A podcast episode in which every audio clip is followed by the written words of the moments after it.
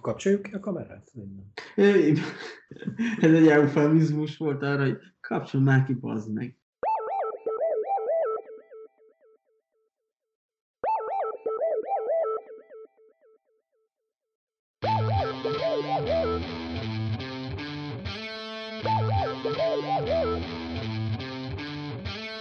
Sziasztok!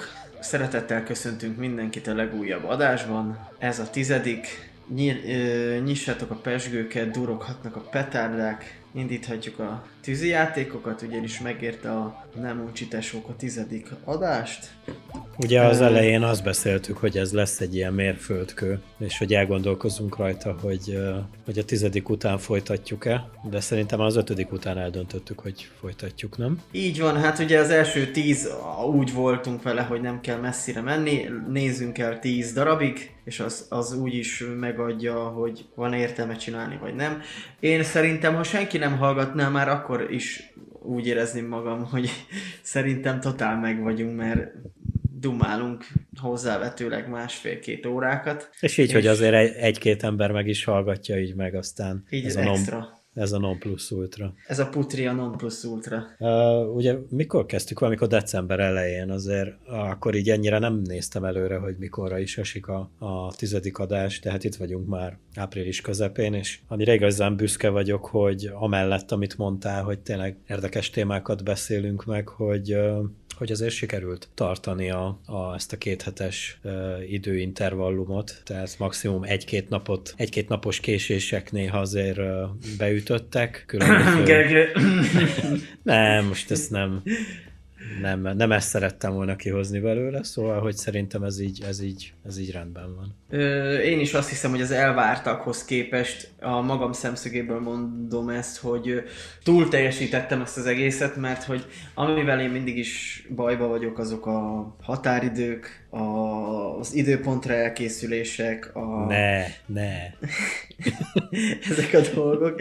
Ezzel mindig is gondba voltam, és noha nem ez állt a nagy, nem tudom én, youtuber karrierem elébe, hogy nem ez, nem ez volt a fő ö, szikla, ami ezt a kis csermeit vagy eret így el ö, gátolta a tovább folyástól. Ez viszont ö, egy jó kis gyakorlat volt, hogy minden két hétben kicsit elő kell venni az embernek az agyát, leporolnia és, és ö, értelmesen beszélni, mint hogyha normális ember volna.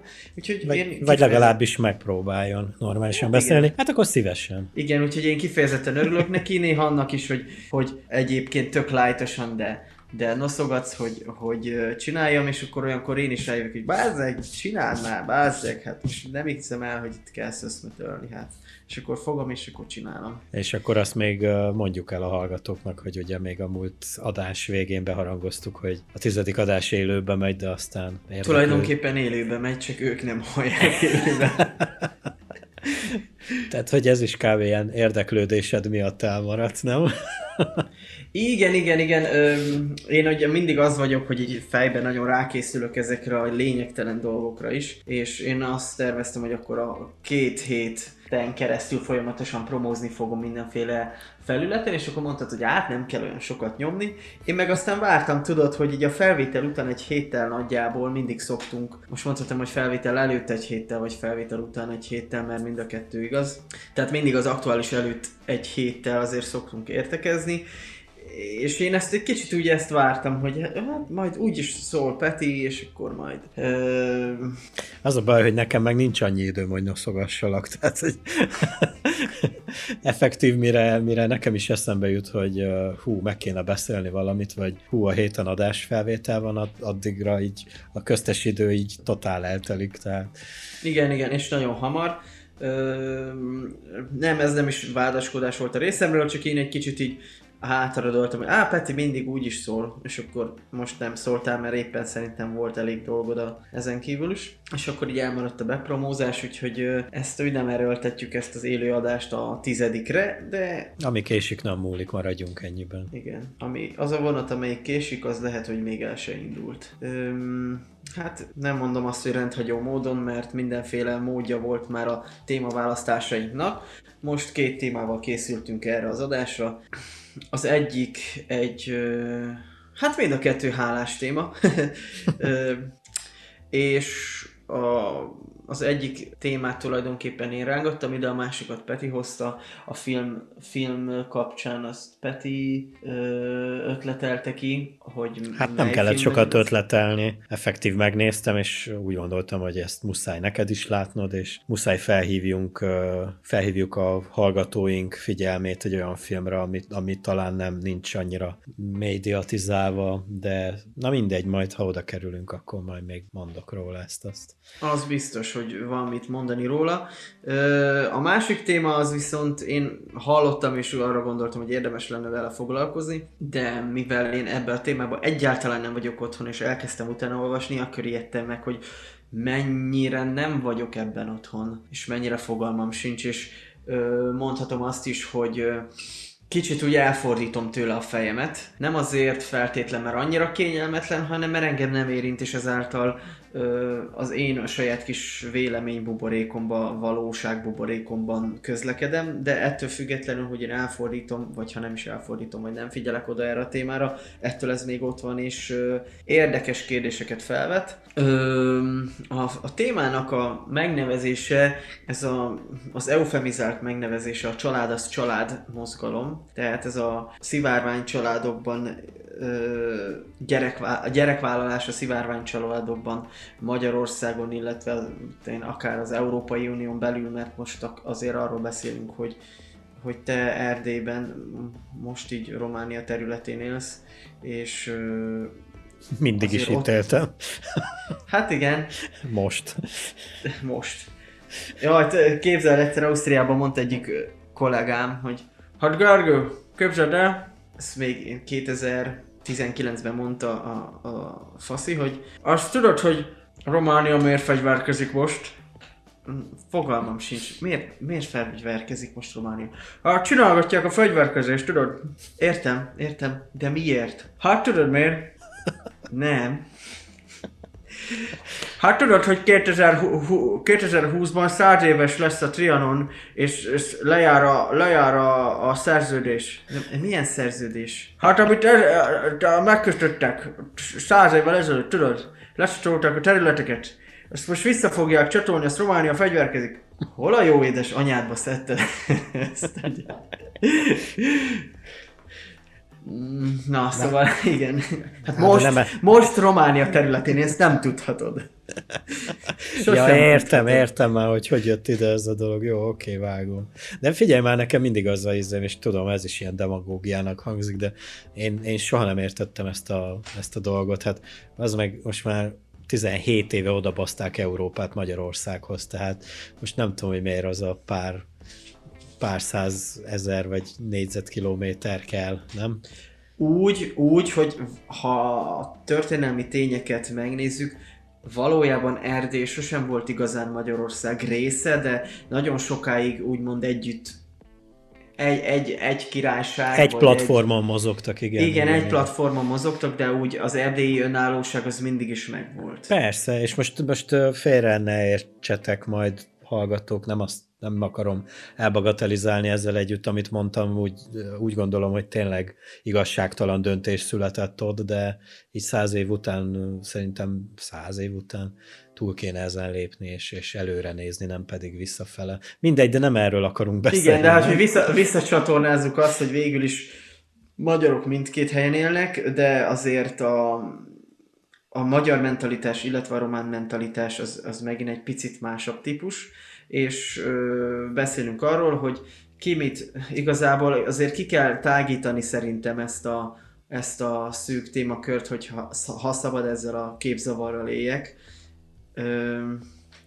És ugye nem csak a családokról van szó, vagy nem lehet, én azt gondolom, nem lehet ennek a kapcsán csak arról beszélgetni, hogy a szivárvány családokban hogy vállaljanak, vagy hogy lehessen vállalni gyereket, vagy hogy kezeljük ezt, hogy álljunk hozzá, nem egyszerűen a meleg kérdés, vagy a hát buzi kérdés most ö, mindenféle PC megfogalmazás nélkül, semmi, semmi gondom a saját nemükhöz vonzódó emberekkel, csak egyszerűen nem feltétlen fogok minden alkalommal PC megfogalmazást használni, de nem azért, mert mert gondom van velük, azért, mert egyszerűen sokkal könnyebb a kifejezésem így.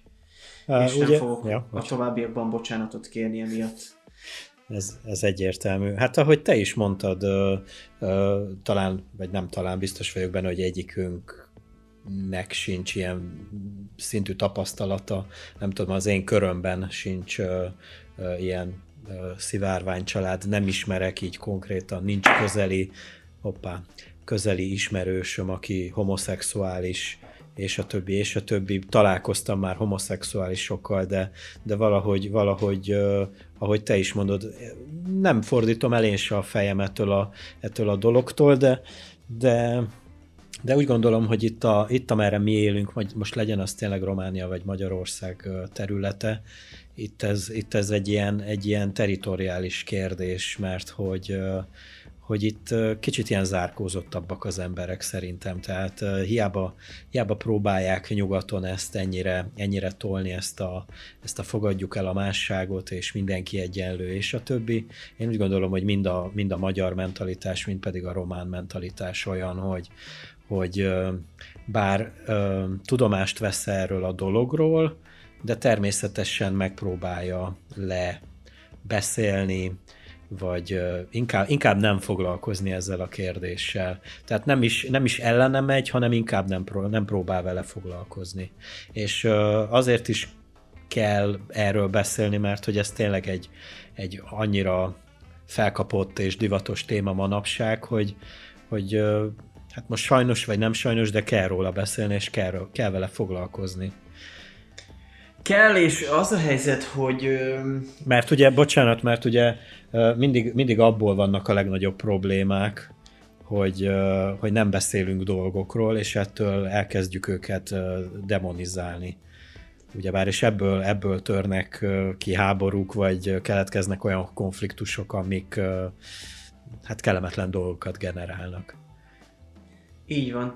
Ö most így hirtelen nem is tudom, hogy mit akartam, vagy mivel akartam közbevágni, de tehát ugye a család az család, de mindenek előtt azért ö, vizsgáljuk már meg ezt a meleg kérdést egy ilyen szűk, ö, vagy egy, egy ilyen gyors, ilyen tőmondatokban, tehát miért is van az, hogy nyugaton ez baromi elfogadott, itt ö, Európa szerte is, hogyha úgy beszélünk, hogy felosztjuk Európát közép, kelet és nyugat Európára, azon a területen belül is nagyon elfogadott a nyugati oldalon, közép-európában úgy mindenki húzza a száját, és esetleg, ahogy mész keletebbre, lehet, hogy egyre kevésbé elfogadottabb. Ez egyértelmű, egyértelmű. Miközben nekem annak idején a történelem tanárom is ö, mondta erről, vagy a történelem szakos prefektusunk is beszélt arról, hogy mikor néztük a, azt hiszem a, a 300-at, vagy, vagy több ilyen, ilyen görög témával foglalkozó filmet, ahol mindig felvetik a meleg szálat. Sőt, ezt ö, tudjuk is korabeli leírásokból a, spártaiakról, hogy a spártai férfiak a nőkkel érintkeztek fajfenntartás céljából, és minden férfinak meg volt egyfajta ilyen kis, ilyen kis katonai kis, uh-huh. kis, kis cimbie, kis kebel barátja, akivel igazából igazán megélte a szexualitását. Jó, ezt most így egy kicsit így ilyen kiragadottra sikerült megfogalmazni, de hogy miért van az, hogy ez mindig is velünk volt, és mi mégis úgy kezeljük, mint hogyha nekem semmi bajom a melegekkel, amíg a négy fal között csinálják. És nem vonulnak ki az Andrási útra, ugye, hogy. Horváth Oszkár szokta volt mondani. Igen, ez, ez mindig létezett ez a, ez a dolog, és hát ugye biológiailag úgy alakult ki ez az egész társadalmi kultúránk, hogy, hogy, hogy mind, ahogy te is mondtad, fajfenntartás ügyileg egy férfi és egy nő szokott együtt élni, illetve azon túl pedig ugye a szexet nem csak gyermeknemzésre szoktuk használni, hanem szoktuk élvezni, és ilyen energialevezetőként is meg élvezeti cikként is szoktuk használni. Igen. Na most, na most, hogyha egy, egy, egy férfi ezt, ezt nem egy nőbe találja meg, vagy egy nő nem egy férfibe, ezzel, ezzel addig nincs semmi probléma, amíg, amíg, ö, amint nem, hogy addig nincs probléma, hanem hogy... hogy Igen, akartam kérdezni, hogy meddig nincs. jó, igen, igen, hülyén, hülyén fogalmaztam meg, tehát hogy ezzel, ezzel nincs probléma. Az, hogy ők ugye természetileg, meg biológiailag nem tudnak gyereket nemzeni, ö, ugye ez már egy másik kérdés, illetve talán itt vetül fel, vagy tevődik fel az a probléma, hogy a, hogy a, hogy a szivárvány család is család-e. És ugye például Magyarországon, de azt hiszem ezt tegnap jeleztem neked, hogy itt Romániában, bár ha jól tudom, Magyarországon ott, ott létezik már ez a, ez a törvénymódosítás, vagy nem tudom, nem ismerem az ilyen paragrafusos, meg cikkelyes megfogalmazásokat, de hogy ott bele van szőve a törvénybe, hogy, hogy egy család az egy férfi és egy nő, ugye? Így van. Jó. És folytas, bocs, és Nem, akkor... nem, csak azt akartam mondani, hogy itt pár évvel ezelőtt, ha jól emlékszem, olyan 2015-ben vetült itt fel egy probléma, mert a román ö, törvényekben úgy szerepel megfogalmazásilag, hogy házastársak, de nincs ez meg, kimondva, hogy ez, hogy ez férfie vagy nő, és akkor volt egy ö, mozgalom, amelyik ö, bedobta ezt a dolgot a törvényhozásba, hogy ezt meg kéne változtatni, ugyanúgy, mint ahogy a magyar törvényben is benne van, hogy akkor ez kimondottan férfi és kimondottan nő alkot egy családot, és ez aztán valamikor három évre rá, olyan 2018-ban volt egy népszavazás, ami végül hát valami 91 százalék szavazott igennel, mert hogy úgy vetült fel a kérdés, hogy akkor szeretné-e, hogy akkor ez így hangzódjon el, és lehetett igennel meg nemmel szavazni, na de megbukott a, ez a népszavazás, mert hogy valami 21 százalék vett részt. Aha. Tehát nem volt érvényes az egész, úgyhogy végül is Romániában, ha jól tudom, bár még egyszer mondom, nem, nem ástam ennyire bele magam, akkor ez még mindig úgy létezik, hogy házas társak. Mm, tehát és akkor nincs, nincs konkrétan arról szó, hogy férfi és nő kell legyen. Én, úgy tudom, tehát ezt még egyszer hangsúlyozom. Lehet, hogy azóta már valami történt, de erről, er- erről nem találtam semmi bejegyzést vagy hírt. Igen, és ugye azzal is volt itt probléma Magyarországon, hogy egyrészt ugye magyar alaptörvény szerint a házasság egy nő és egy férfi szövetsége, és ö, májusban, az, 2020 májusában ennek a törvénynek van egy olyan paragrafusa, ami nyíltan kimondja, hogy az anyakönyvben rögzített születési nem, nem változtatható meg. Uh-huh. Tehát ö, most nem kell név szerint említsük nyilván, de mindkettőnknek van olyan ismerőse, vagyis hát van egy olyan közös ismerősünk, és én csak egy ilyen idézőjelbe teszem az ismerős szót, mert én csak láttam, meg néhány szót váltottam vele, aki egy transznemű, transznemű férfival jár. Várj, transznemű nővel. Nő egy női testbe zárt férfival jár, de nő az illetőnek a párja. És na mindegy, tehát a, a lényeg az, hogy, hogy ő nőnek született, de férfinek érzi magát. Uh-huh. És ö, régebben még meg lehetett ezt csinálni, hogy ö, megváltoztatod a nemedet. Tehát nem érezted magad férfinak, vagy nem érezted maga olyan neműnek, amilyennek születtél, tökre azt érezted, hogy te nem ebbe a testbe vagy, vagy bele vagy zárva ebbe a testbe, és ezért ö, megváltoztatod a nemedet. Na most ezt is eltörölték, tehát ezt nem lehet megcsinálni, hogyha ez, ö, ez tehát hogyha az, azt érzed, hogy te egy, egy férfi testbe született nő vagy, nem változtathatod a nemedet nővé. Lenkár Péter, mert erre nincsen lehetőség. És akkor volt egy ilyen faramúci helyzet ebből, ugyanis a törvény módosítás előtt volt egy ö, transz nemű pár, ahol mind a kettő férfi volt. Uh-huh. És mind a kettő, hát transznemű, transznemű, tehát mind a kettő nőnek érzi magát, és ők úgy sikerült összeházasodjanak, hogy az egyikőjüknek még éppen sikerült nemet változtatni. És mind a kettő férfi, mind a kettő nőnek érzi magát, az egyik férfi férfiről nőre változtatta meg a nevét, majd nemét, majd bejött a törvénymódosítás, de mivel az egyik bejegyzett nő volt, a másik bejegyzett férfi, ezért összeházasodhattak hivatalosan is. Szóval De ez egy ilyen Ez is csak Érted. egy ilyen véletlen dolognak köszönhető. Akkor. Igen, ez egy ilyen nagyon ö, faramúci logikával sikerült ezt így kifacsarni, de összejött. Na, de ami, tehát ami a lényeg ennek az egésznek, hogy van ez a része, tehát ugye szokt, mindig azt szoktuk felhozni, vagy szokták felhozni emberek, hogy hát annak mi értelme van, hát a férfi és nőnek lehet gyereke, két férfinak vagy két nőnek nem lehet gyereke.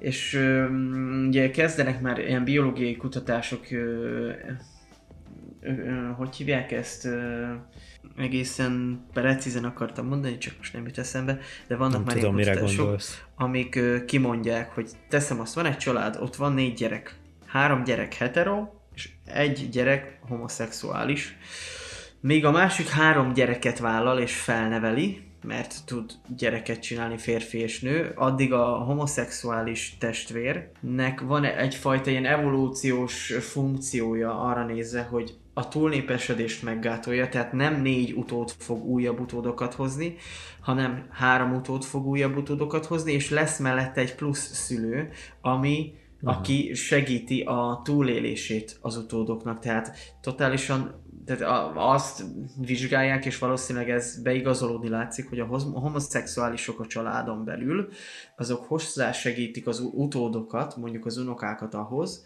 vagy a következő generációt ahhoz, hogy ő nekik nem két szülőjük lesz, hanem egyel több szülőjük lesz, aki segít a túlélésben. Aki, Igen, igen, ezt, ezt hallottam már, ezt a, ezt a levezetést. Igen, mert ez onnan jön ugyebár, hogy azt szokták mondani, hogy, hogy, a, hogy majd kihalnak, meg mit tudom én, ugyebár. De hogy ez nem tűnik el, ez a homoszexuális gén, mert hogy ez állítólag ez már genetikailag benne van a, egy emberbe. Igen, állítólag, de tulajdonképpen arra, hogy gének okozzák ezt, vagy melyik gének, e- erről még nincs információ. Én úgy, úgy a tudtommal, vagy legutóbbi tudomásom szerint azt hallottam, hogy ugye ezt emlegetik, hogy, hogy a homoszexualitás az egy fontos pont az utód továbbnevelésében én oldalágról, de még nem igazán fedeztek fel semmi olyan gént, ami azt mondaná ki, hogy ez homoszexuális, de valamilyen szinten biztos, hogy, hogy akár ez, ez szerintem öröklődhető is lehet, csak még nem, ezt nem találták meg. Na és hát ugye ez a kérdés, hogy akkor a család az család, Hát a család az család, de, de nagyon érdekes, illetve ugye az elején beszéltünk erről, hogy kelet-nyugat és közép-európában a megítélés viszonya. Szerintem a család az család, és sokszor azt gondolom, régebbi tapasztalatokból ez konkrétan egy olyan régi helyen, ahol laktam régebben, a két, kettővel hárommal arrébb levő szomszéd és a, a gyerekek közti viszony, amit mondjuk az egész utca hallott, hogyha, hát vicces, mert őt is Petikének hívták, és én rengetegszer emlékszem, hogy az anyukának az artikulálatlan üvöltése, hogy Petiká! Amikor Petike valami nem olyat csinált, tehát ott nem a nevelés ment, nem az volt, hogy most Petikének elmagyarázzuk, hogy, hogy mi volt a baj, mi nem volt baj, hanem üvöltünk, megverjük a gyereket. Azt gondolom, hogy inkább nevelkedjen meleg szülőknél és gondoskodó családban, mint egy agresszív, alkoholista, ö, minden egyéb rossz, negatív körülmények között a gyerek. És ez nem azt mondom, hogy hát a kettő rossz közül a kisebbik rossz, hanem egyszerűen kell, kell az a gondoskodó körül, körülmény egy gyereknek szerintem, ami nem abban merül ki, hogy a félalkoholista üvöltő szülő veri, mert nincs türelme ahhoz, hogy elmagyarázza neki. Igen, ezzel valahogy egyetértek, és uh, tegnap, mikor még egyeztettünk a mai műsorra kapcsolatban, írtad azt, hogy, hogy, uh, hogy melegpárti se vagy, de homofób se vagy, és általában azért szeretjük, vagy szeretik, mármint mi nem, de szeretik az emberek ezt ilyen nagyon egyszerűen ketté osztani ezt a dolgot, hogy akkor most vagy támogatod a buzit, vagy utálod a buzit, de hogy, hogy miért nem létezik az a, az a narratíva, hogy, hogy, hogy ugyanígy ennek is megvannak a pozitív, illetve a negatív oldalai, mint bárminek, mint ahogy most te mondod, hogy él egy heterő házaspár, és van egy vagy nyolc gyerekük, és olyan módon nevelik, kérdőjel, kérdőjel, kérdőjel, ahogy az előbb bemutattad, vagy pedig két férfi vagy két nő nevel egy gyereket, egy olyan gyereket mondjuk, akinek aki például egy olyan családba születik, ahol mit tudom én, meghaltak a szülők, vagy tényleg nem, nem, nem tudják úgy nevelni, vagy bármit csinálni vele, hogy, hogy azt ember számba venni.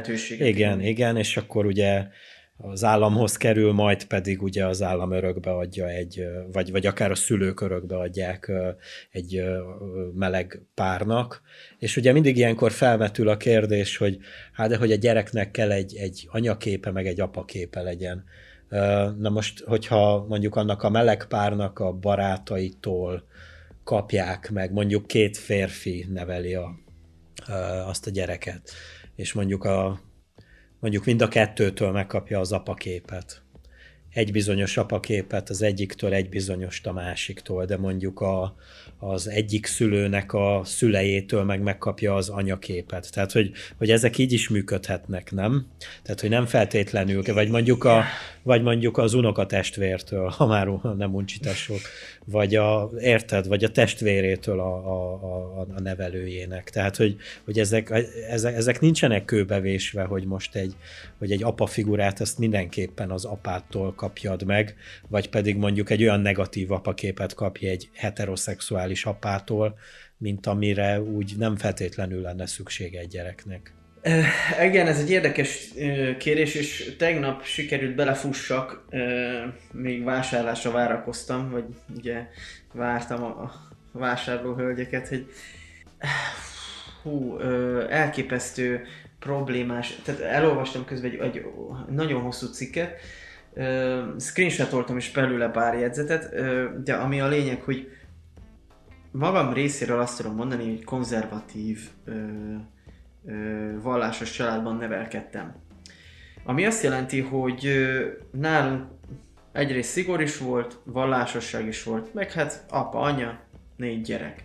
Uh-huh. A környezet, amiben mi jártunk, az szintén ugyanilyen volt. Ott mindenki apa, anya, gyerekek. Kiskoromtól kezdve soha nem is találkoztam ilyennel. Ö, egyrészt nem találkoztam olyan, hogy gyűlöljük a buzikat, már kacsak buzik azok közök, tehát ez sem jött sehonnan. Másrészt el nem tudom képzelni, hogy gyerekként hogy élheti meg az, aki két apát lát, vagy két anyát. Illetve gondolj bele, hogy hány olyan család van, ami rendes család, vagy hát rendes, nem Az a baj, hogy ne, semmiképp nem akarok PC lenni, és próbálom, próbálom attól függetlenül Pro- objektívan Próbálod ezt már másodjára magyarázni, igen? Igen, igen. Hogy, hogy az átlagos család mondjuk, ugye apa, anya, hány olyan átlagos család van, ahol a szerepek nincsenek meg? Ahol anya viseli a nadrágot. Uh-huh. Vagy ahol mind a kettő szülő kicsit ilyen férfiasabb. Tehát, hogy nincs meg az az érzékenyebb valami, hogy, hogy legyen kihez bújni. Uh-huh. Mert mondjuk apa is, anya is vagy drogozik, vagy iszik, vagy egyszerűen mind a kettő olyan sokat dolgozik, hogy egyikőjük sincs igazán otthon, és csak egy nagymama van. Pont azt akartam mondani, hogy nem kell feltétlenül drogra Igen, meg piára, hanem, hanem egyszerűen nem törődik azzal a gyerekkel. Nem, mert lehet, hogy nem is akarta, és ezt így nem fogja megmondani szemtől szembe a gyereknek, uh-huh. hogy soha büdös életben sem akartalak. Hát ez egy ilyen olyan kefélés volt, hogy nagyon jó volt, de te pont nem hiányoztál ennek a végére. Ö, és akkor ezt így nem fogja megmondani a gyereknek, de ettől függetlenül így nem annyira törődik vele, mert nem érdekli. És hogy, hogy ha ezeket a szerepeket nézzük, nagyon sokszor hány olyan ember tudnánk mondani, aki egy igazi férfi szerepet lehet, hogy nem az apjától látott. Pontosan, pontosan erről beszéltem az előbb. Most Ö, nem az vitatom. jut eszembe például, igen. igen, tehát az jut eszembe, hogy ismerek sok olyan srácot, akik elvált szülők gyerekei, és az anyjukkal nevelkedtek főleg.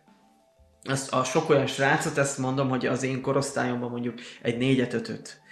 És az összesnek a kommunikáció kicsit ilyen csajos, kicsit ilyen közvetettebb módon kommunikálnak, kicsit ilyen...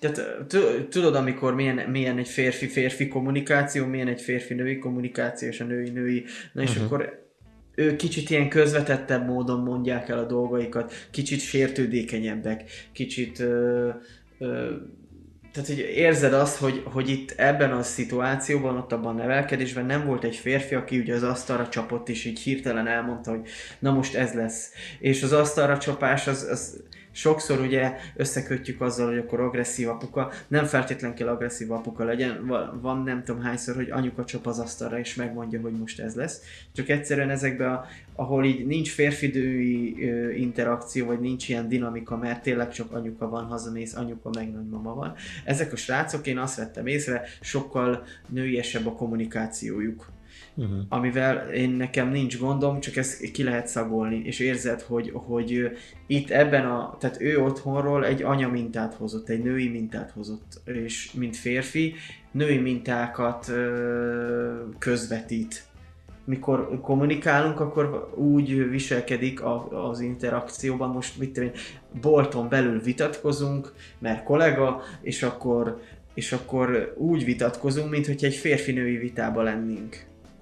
Uh-huh. És ez tehát ott se volt meg egy apa szerep, de biztos, hogy ő is tudja, mi az a férfi szerep, vagy mi az a, a férfi minta, és tekint valami férfit, ilyen apa figurának vagy mintának, legfeljebb nem az ő életében nőtt fel. Tehát ettől függ, ugye ezt, ezt taglaljuk most így agyonra, hogy igazából ettől függetlenül, hogy két apa nevelt, lehetséges, hogy az egyik egy férfiasabb lesz, és akkor onnan látsz apa mintát, anya mintát, meg látsz valahonnan máshonnan, vagy nem is tudom. De ettől függetlenül, ö, hát nem tudjuk, hogy milyen hatással van mondjuk generációkon keresztül emberekre az, ha mondjuk nem látnak női mintát, csak férfi mintákat látnak. Hát, ö, szerintem azért, azért most ö, attól függetlenül, vagy hogyha hú, ha a társadalom totálisan befogadja, vagy elfogadja a melegek gyerek nevelését, akkor sem lesz több meleg párnál gyerek, hogyha érted, mire gondolok. Tehát, hogy,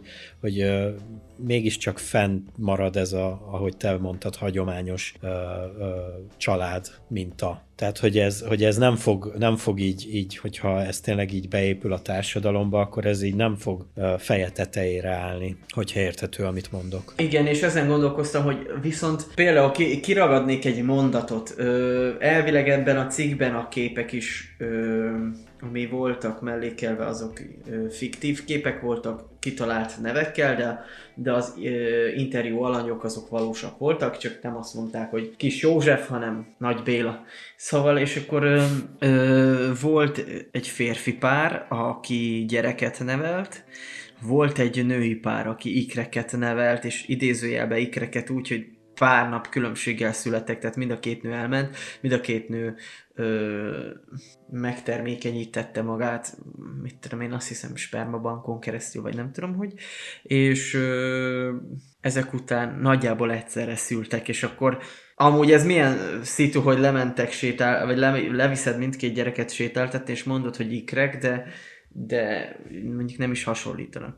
Érted? Na mindegy, de azt, azt írja, és akkor az egyik nő mondta, hogy, hogy ezek a, gyere, ezek a gyerekek egy borzasztóan szeretetteli életközösségben, érzelmi biztonságban fognak felnőni, azt remélem, hogy ez majd felvértezi őket. Te miről beszélsz? Te élsz Magyarországon jelenleg? De amúgy nyilván a, ö, most azért is mondom, hogy, hogy élsz-e Magyarországon, mert nyilván nem élt ő sokáig Magyarországon, külföldön éltek, majd hazaköltöztek hogy ö, tudjanak segíteni a rokonok a gyerekek nevelésében. De hogy mikor lesz olyan Magyarországon, hogy két azonos nemű szülőtől származó gyereket nem fognak apád buzi, anyád leszbizni így iskolában. Érted, hogy mit mondok? Igen, persze, és uh, szerintem álszentség is ezt, ezt várni, vagy elvárni, hogy, hogy soha ne legyen egy ilyen negatív uh, beszólás, vagy megjegyzés majd. Tehát, hogy aki, aki ebbe belevág, az, az, az kell számoljon ezekkel a dolgokkal. Most hát az, elég hogy... utopisztikus elvárás, az biztos. Hát sőt, sőt, mindenképpen. Uh, amúgy, amúgy ugye azért is, vagy nem tudom, hogy neked honnan jutott eszed be ez a téma, mint olyan, hogy erről beszéljünk, ugye azt kell tudni, mert hát biztos, aki hallgat minket azért nem egy csőbe él, vagy négy fal között, hanem azért olvas médiát, és ugyebár a magyar válogatott kapusa Gulácsi Péter, illetve az ő felesége kiálltak emellett a mozgalom, vagy kiállt, ne, jól mondtam, kiálltak a mozgalom mellett, és uh, ugye ezt megjegyeztem neked az egyeztetés uh, folyamán, de hogy uh, ugye történt a múlt héten, vagy azelőtt, talán azelőtt egy, egy eset, hogy készült egy interjú a Petri Zsolt nevű volt kapussal, aki hát a Herta kapusegyzője volt éveken keresztül, és ő ugyebár abba a bizonyos cikkbe elmondta a véleményét arról, hogy tulajdonképpen ő nem ért egyet a Gulácsi Péternek a kiállásával, illetve egyéb más dolgokat is megemlített, amivel nem ért egyet, és ezért őt elbocsátották az állásából Németországba, Németország fővárosába, Berlinbe. Na erről mit gondolunk? Nem tudom, mennyire ástad bele magad a témába? Ezt, erről egyáltalán nem hallottam, de az, hogy, hogy a melegekkel hogy kell bánni, ezeket lassan most már ö, állásinterjúkon, illetve munkahelyeken ö, ö, már kezdik ezt belefogalmazni szerződésekbe, munkaszerződésekbe. Ö, de amúgy nem csak, me, hogy hívják, nem csak a melegekkel kapcsolatban, hanem a nőkkel kapcsolatban. Tehát, uh-huh. hogy a kolléganőre nem mozdulhatsz rá, nem mondhatod, hogy jó a csöcsöd, uh-huh. ö, vagy szúrnám a púzódat, meg ilyesmi. Tehát ilyen beszólásaid nem lehetnek. Igen, ennél az újságcikk interjúnál is felmerültek azok a kérdések, hogy hogy esetleg szerepelhetett a Petri Zsoltnak a szerződésébe is egy olyan valami, hogy, hogy, ő, hogy ő mint, mint a Hertha BSC dolgozója vagy munkatársa nem nyilatkozhat ilyen témába tulajdonképpen. Erről mi nem tudunk. Az is felmerült, hogy az újságcikk írója is bizonyos gondolatokat és mondatokat nem feltétlenül a, az elhangzottakat adta vissza abba, abba a hasávba, és a többi, és a többi. Csak, csak azért egy kicsit furcsa, hogy például ez is egy olyan dolog szerintem, hogy, hogy, hogy most azért, mert valaki elmondja a véleményét a, a, a szivárvány családok helyzetéről, vagy Magyarországon, vagy globálisan, hogy emiatt el kéne veszítse az állását. Ö... És aztán úgy meg legyen bélyegezve, hogy valószínűleg Németországban nem kap már munkalehetőséget. Hát igen, az a kérdés, hogy hogy nyilatkozott, mennyire negatívan, vagy mennyire elítélően. Mert ha kicseréljük, tehát elég könnyen és, és azért térjünk, vagy nem, nem kell kitérnünk erre, csak egy fél mondat erejéig, hogy most akkor kijelentheti, a, hogy, hogy a, ő nem ért egyet, hogy kell a melegek ellen, vagy melegek mellett, vagy a melegek, melegek érdekében. Elég könnyű a melegek szót lecserélni akár zsidóra, elég könnyű esetleg később egy gender kurzus témakörében a melegek vagy a zsidót szót le, lecserélni akár nőkre, akár férfiakra, hogy nem tehetsz, vagy mondjuk nőre, nem tehetsz olyan megjegyzést nőre, vagy bárkire, és, és ha teszel, akkor repülsz. Igen, ezzel kapcsolatban még a tegnap az jutott eszembe már, mint az egész témával kapcsolatban, hogy, hogy ez a homoszexualitás kérdés is körülbelül ugyanolyan, vagy talán nem, nem hogy körülbelül, hanem egy az egybe olyan, hogy mint például, ahogy a színesbőrűeket, vagy a cigányokat, vagy akkor az előbb említett zsidókat, vagy a nőket, vagy a férfiakat szoktuk kezelni, ugyebár itt, itt a, a mi kis térségünkbe. Tehát, hogy, hogy igazából szükségünk van ezekre a, ezekre a furcsaságokra, hogy kiélezzük rajtuk a nyelvünket. Mert hogyha mondjuk, mert mondjuk ha ugyanúgy, vagy nem, tehát hogyha nem lenne konfliktus mondjuk a cigányokkal, akkor, akkor nagyon furcsa lenne, hogy a buzikkal megvan, érted? De nekünk mindenkivel van valami bajunk. Hát ö, nem is tudom egyébként, hogy mindenkivel van-e bajunk, vagy mindenkiről kimondjuk, amit gondolunk. Most csak az jutott eszembe ezzel kapcsolatban, hogy ugye kimondhat kiről és mit. Ugye átküldtem neked, hogy ez a család az család ö, videót, ahol egy 5 perc, 20 másodpercen keresztül meleg, melegek, illetve szivárvány családban élők, illetve meleg szakértők, meg ilyen intellektuál emberek válaszokat adnak kamera előtt, ilyen arctalan kérdésekre, hogy például melyikötök az apa, melyikötök az anya. Na és akkor ott megütötte a fülemet, rögtön le is jegyzeteltem, hogy, hogy arról beszél az egyik illető, hogy hogy hát hol is kezdjem sorolni, hogy, hogy ugye feltette nekik a kérdést az, hogy, hogy miért kell állandóan valahova kivonulni, vagy reklámozni magatokat, mik azok, amiket nem kaptok meg ti úgy, mint mások. És akkor ezzel kezdi a, az illető, hogy hát nem is tudom, hol kezdjem a sort, hogy mik azok a jogok, amit nem kapunk meg. És akkor most tekintsük azt, hogy miközben valaki nyilatkozik a melegekről, a saját véleményét kinyilvánítja, és elveszti az állását, és mondjuk nem kap Németországban munkát. Ö, érted a kontrasztot, vagy uh-huh. ezt a... Hogy ő, ő tudná sorolni, hogy hány, hány olyan dolog van, ami, ami őt negatívan érinti, vagy jogtalanul érinti, és akkor az hol jogszerű, hogyha valakit meg kirúgnak azért, mert nyilatkozik a melegekről valahogy, bárhogy. És érdekes, hogyha mondjuk egy másik csapatról nyilatkozik, hogy én utálom azt a másik csapatot, nem, nem fogok velük barátságos mérkőzést vállalni, mert én, na érted, most vicceskedek rajta, de hogy, hogy nagyon keszekuszák még ezek a dolgok, és bár nyugaton sokkal elfogadottabb módon működnek ezek a dolgok, nem tudom, hogy... De ott jobb a propaganda, vagy tényleg ennyivel nyitottabbak az emberek? Na igen, és volt egy másik, ö, amit említettek ebbe a videóba, hogy, hogy azok a, tehát hogy most már felnőtt egy korosztály, most már az első első szivárvány családok gyermekei nyugaton ilyen 40 év körüliek. Uh-huh. Tehát már felnőtt egy ilyen korosztály, és akkor itt ö, mondta az egyik hölgy, hogy ö, semmilyen negatív hatás ugye nem, nem ö, éri azokat a gyerekeket, akik szivárvány családban nőnek fel. Az viszont mindenképpen pozitívként lehet elmondani, hogy ezek a gyerekek sokkal nyitottabbak, toleránsabbak, uh-huh. másokkal szemben, és itt a nyitottság, tolerancia, eh, itt egy kicsit így a szemantikán ellovagolgattam magamba, hogy most akkor aki nyitott, az toleráns is mindig. Aki toleráns, az mindig nyitott? Tehát ezen így elkezdtem agyalgatni. Csak azért például volt egy ismerősöm, igazából ismerkedtem vele, még réges rég, jó pár évvel ezelőtt, és akkor vitatkoztunk a hölgyel sok mindenen, és ő mindig azzal reklámozta magát, hogy ő aztán nagyon-nagyon hú, de olyan toleráns, annyira toleráns, hogy nagyon toleráns, na oké, okay, és akkor nyilván belefutottunk a vallási zsákutcába, vagy hát abba a nagyon szűk kis ö, ö, utcába, amit vallásnak hívnak, és akkor katolicizmus és a többi.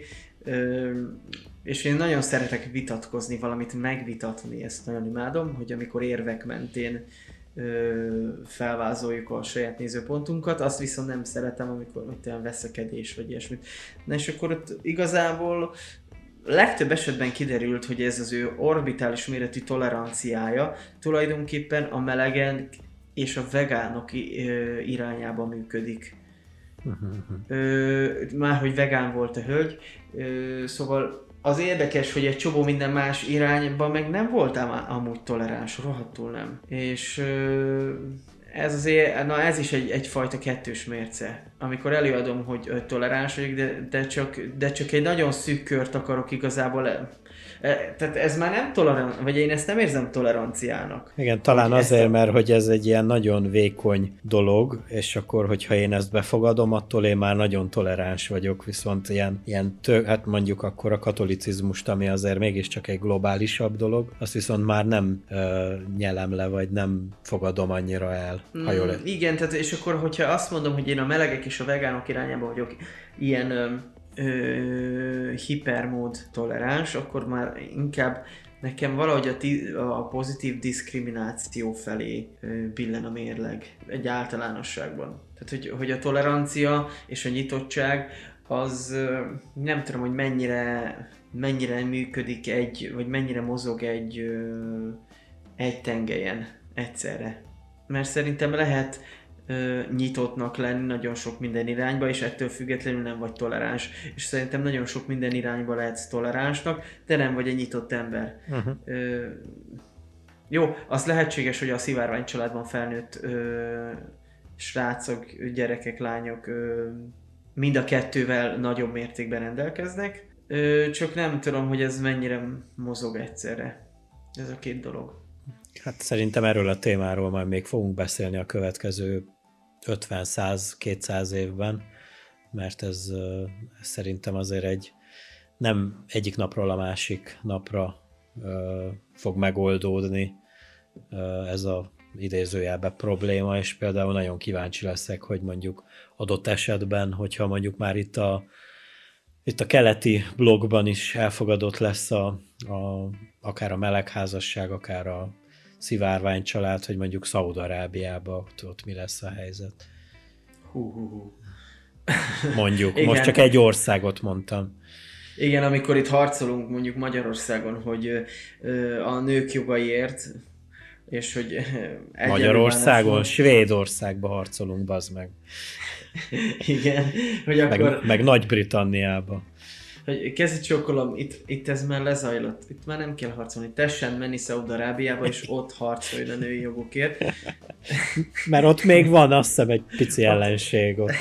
Ott még van terület itt, ki lehet bontakozni, fegyverkezni, verbálisan és mindenféle szempontból. Na igen. Szóval ö, érdekes. Hát, hogy a család az család. Igen, azt gondolom, hogy nem, nem a, a nemek határozzák meg, hogy mi alkotja egy családot. Egy egyik főnökömnek volt ez a mondása, hogy az ilyen félrekefélésekről, meg véletlenül gyereket csinált a másiknak, aztán, aztán az egyik nem tudta, hogy nem ő az apa, és akkor mindig ezt mondta, hogy hát figyelj, a gyerek az, aki fölneveli.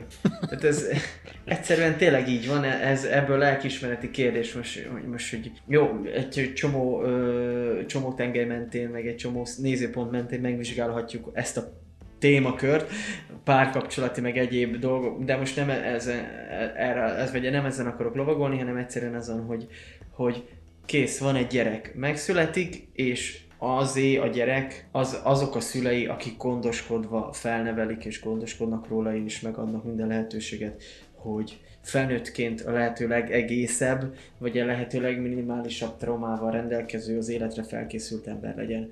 És nagyon sokszor ez hiába egy férfi és egy nő alkotja, ezt a családot nem fogja tudni összeszedni a gyerek egyszerűen, mert olyan... Hát ezért jár iskolába, óvodába, egyetemre, hogy aztán minél fejlettebb legyen. Amúgy van az a másik kérdés, ugye a kommunák kérdése, amit a 68-69-ben azért sikerült Charles Mansonnak eléggé tennie, pedig azért a maga az eszme azt szerintem működhetett volna talán jobban is például a, az elő általad felvázolt dologban, mert ott ugye mondjuk egy kommunában nem működnek azok a konvencionális dolgok, amik a mi társadalmunkban mondjuk lehet, hogy nincs úgy mondván úgy házasság, hogy akkor most két gyerek, vagy két felnőtt összeházasodik, nemzenek egy gyermeket, hanem, hanem ott, ott születik egy gyerek, nem lehet tudni, hogy, hogy ki az apa, ki az anya, és ugyanaz a, tehát hogy ott egy egész közösség fogja felnevelni azt a gyereket. És lesz tíz anyja, meg tíz apja. Az nem feltétlenül lehet rossz. Persze lehet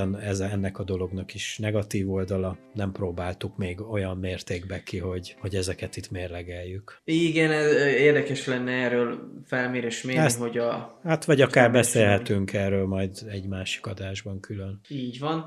Illetve még tök érdekes volt a cikk kapcsán, hogy két nő beszélt a gyerekeiről, és ugye az egyiket, mit tudom én, hívták Lola, Dórának, a másikat mondjuk Lilinek, és uh, ugye csak egy, az egyik felet lehetett bejegyezni anyának. Uh-huh. A másik nem is, nem is csak, hogy anyának, hanem szülőnek. A másik pedig nevelő, és ugye itt kérdés volt, hogy, hogy hogy lehet a másik is hogy válhat szülővé, és nem válhat. Tehát érted, vagy teszem azt, összejön két nő, az egyik bevállalja, hogy ő szül egy gyereket, mert nagyon szeretnének, ő fogja megszülni. Az egyikük szült, a másik nem szült. Szülő az egyik, a másik pedig nem lesz szülő. Értem, értem, értem. És hogyha meghal a szülő, kihez kerül a gyerek? Mert a másik nem szülő. Fú. Jó, igen, igen, igen. És ott van tulajdonképpen ugye normál esetben apa, anya, gyerek, véletlenül apa meghal, anya felneveli a gyereket. Véletlenül anya meghal, apa felneveli a gyereket. Itt van két fél, anya és anya, anya és mama, mondjuk így.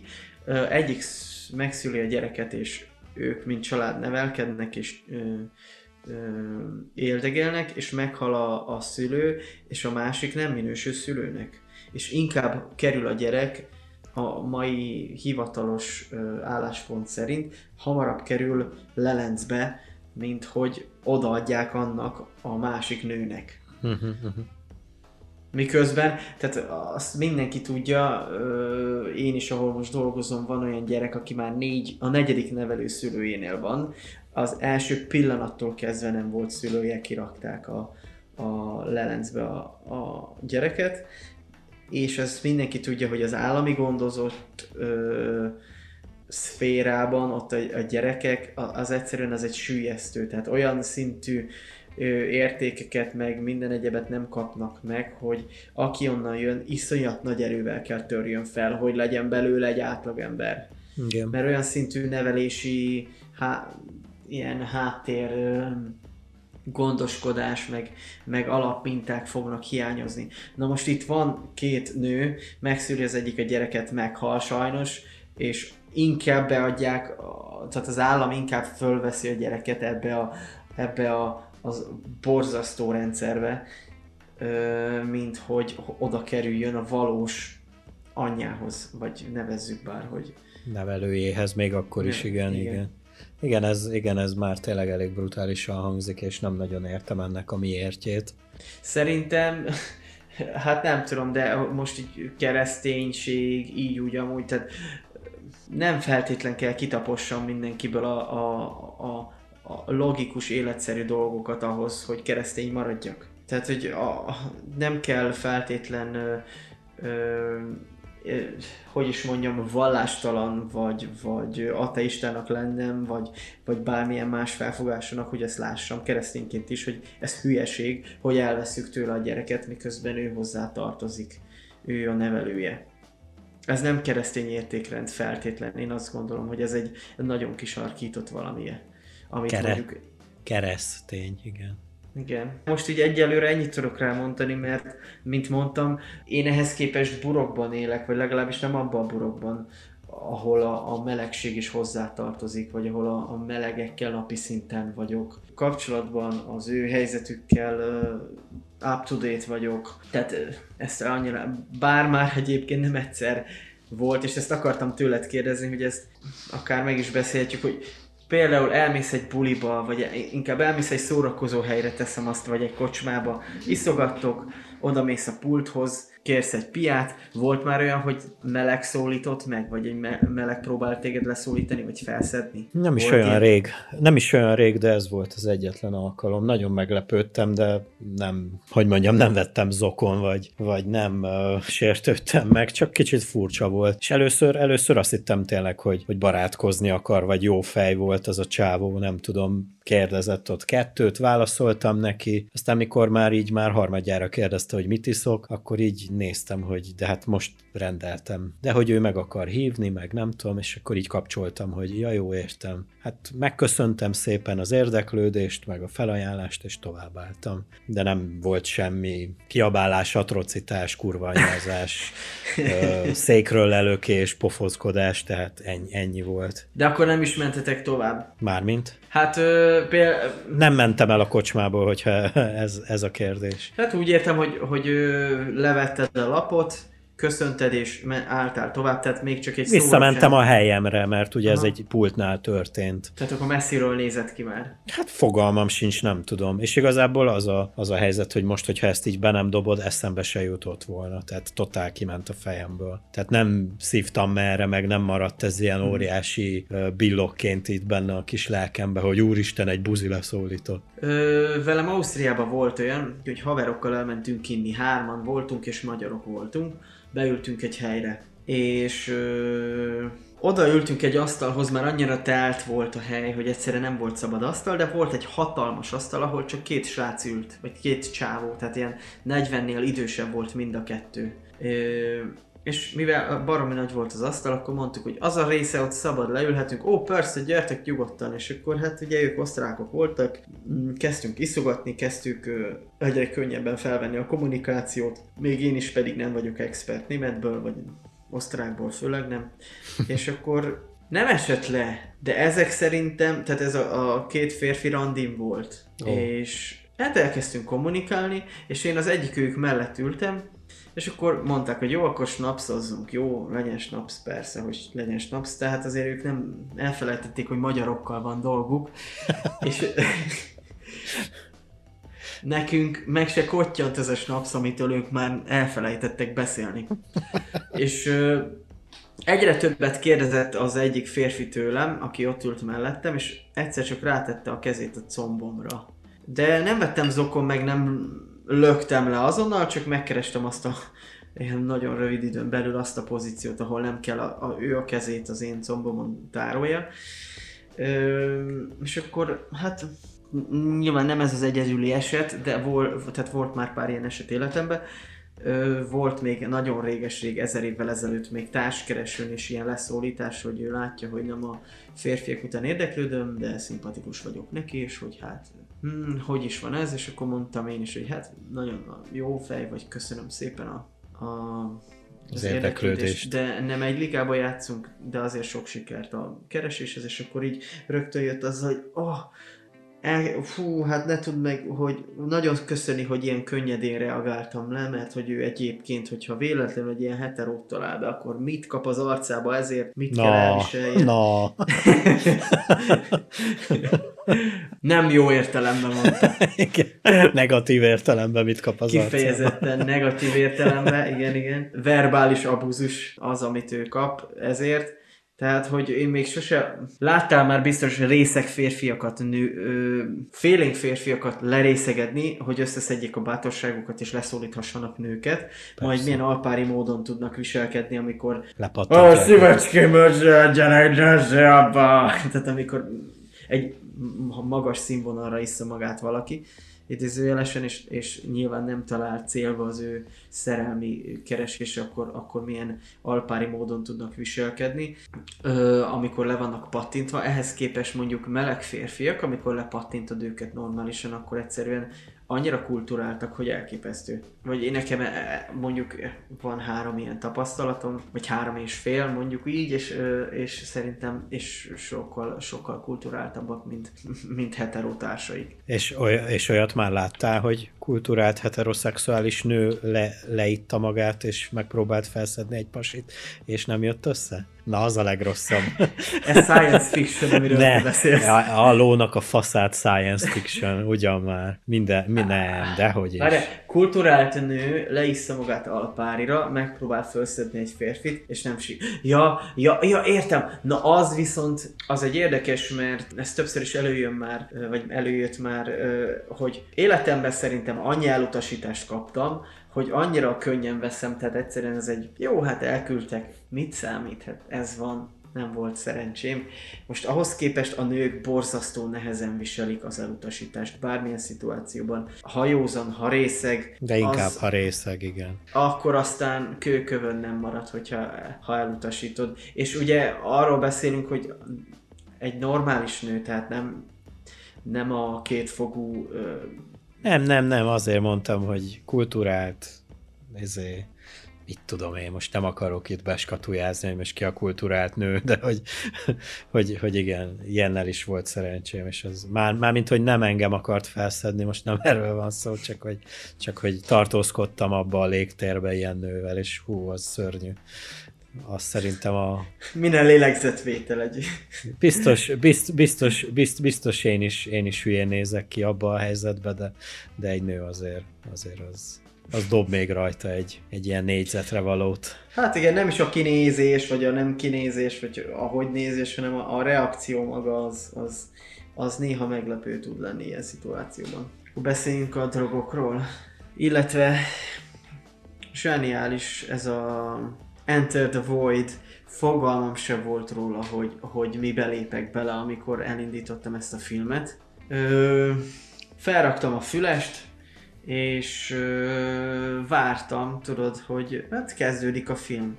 Nagyon gonosz, mert az elején... Te mi, vagy kezdjük azzal, hogy mikor, kezd, mikor láttad ezt a filmet? Hát kezdjük ott, hogy a rendezőről. mert, mert én onnan kezdeném a dolgot, hogy hogy az első film, amit láttam tőle, az egy korábbi filmje. Na most azt keresem, hogy hogy is van magyarul ez lefordítva, mert épp a múltkor beszéltük.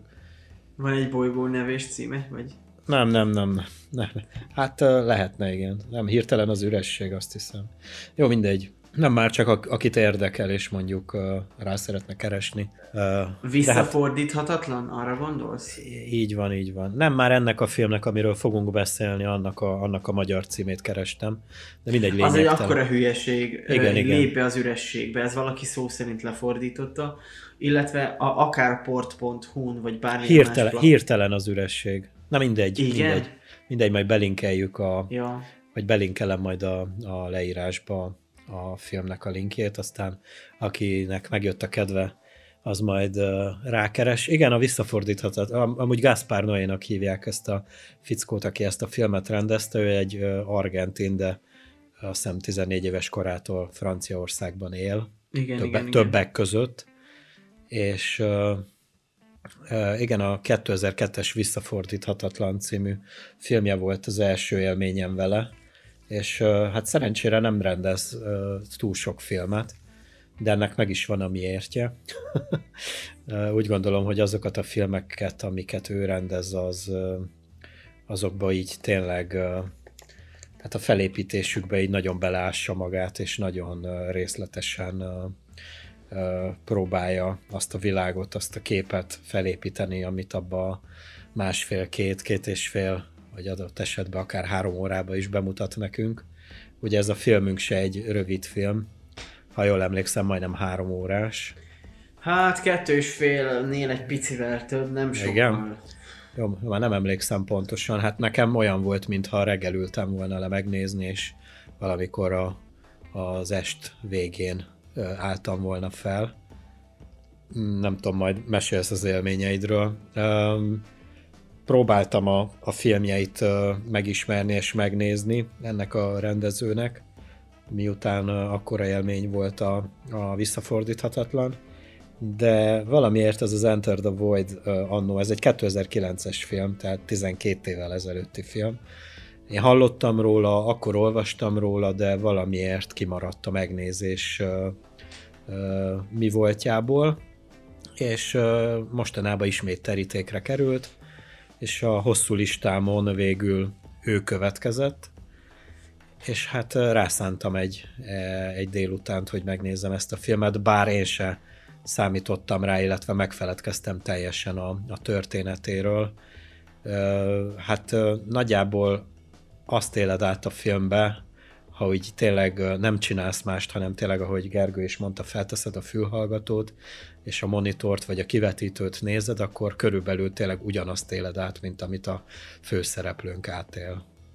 És azon, azon gondolkoztam, hogy mennyire ihlete ezt a filmválasztást a Hardcore Harry.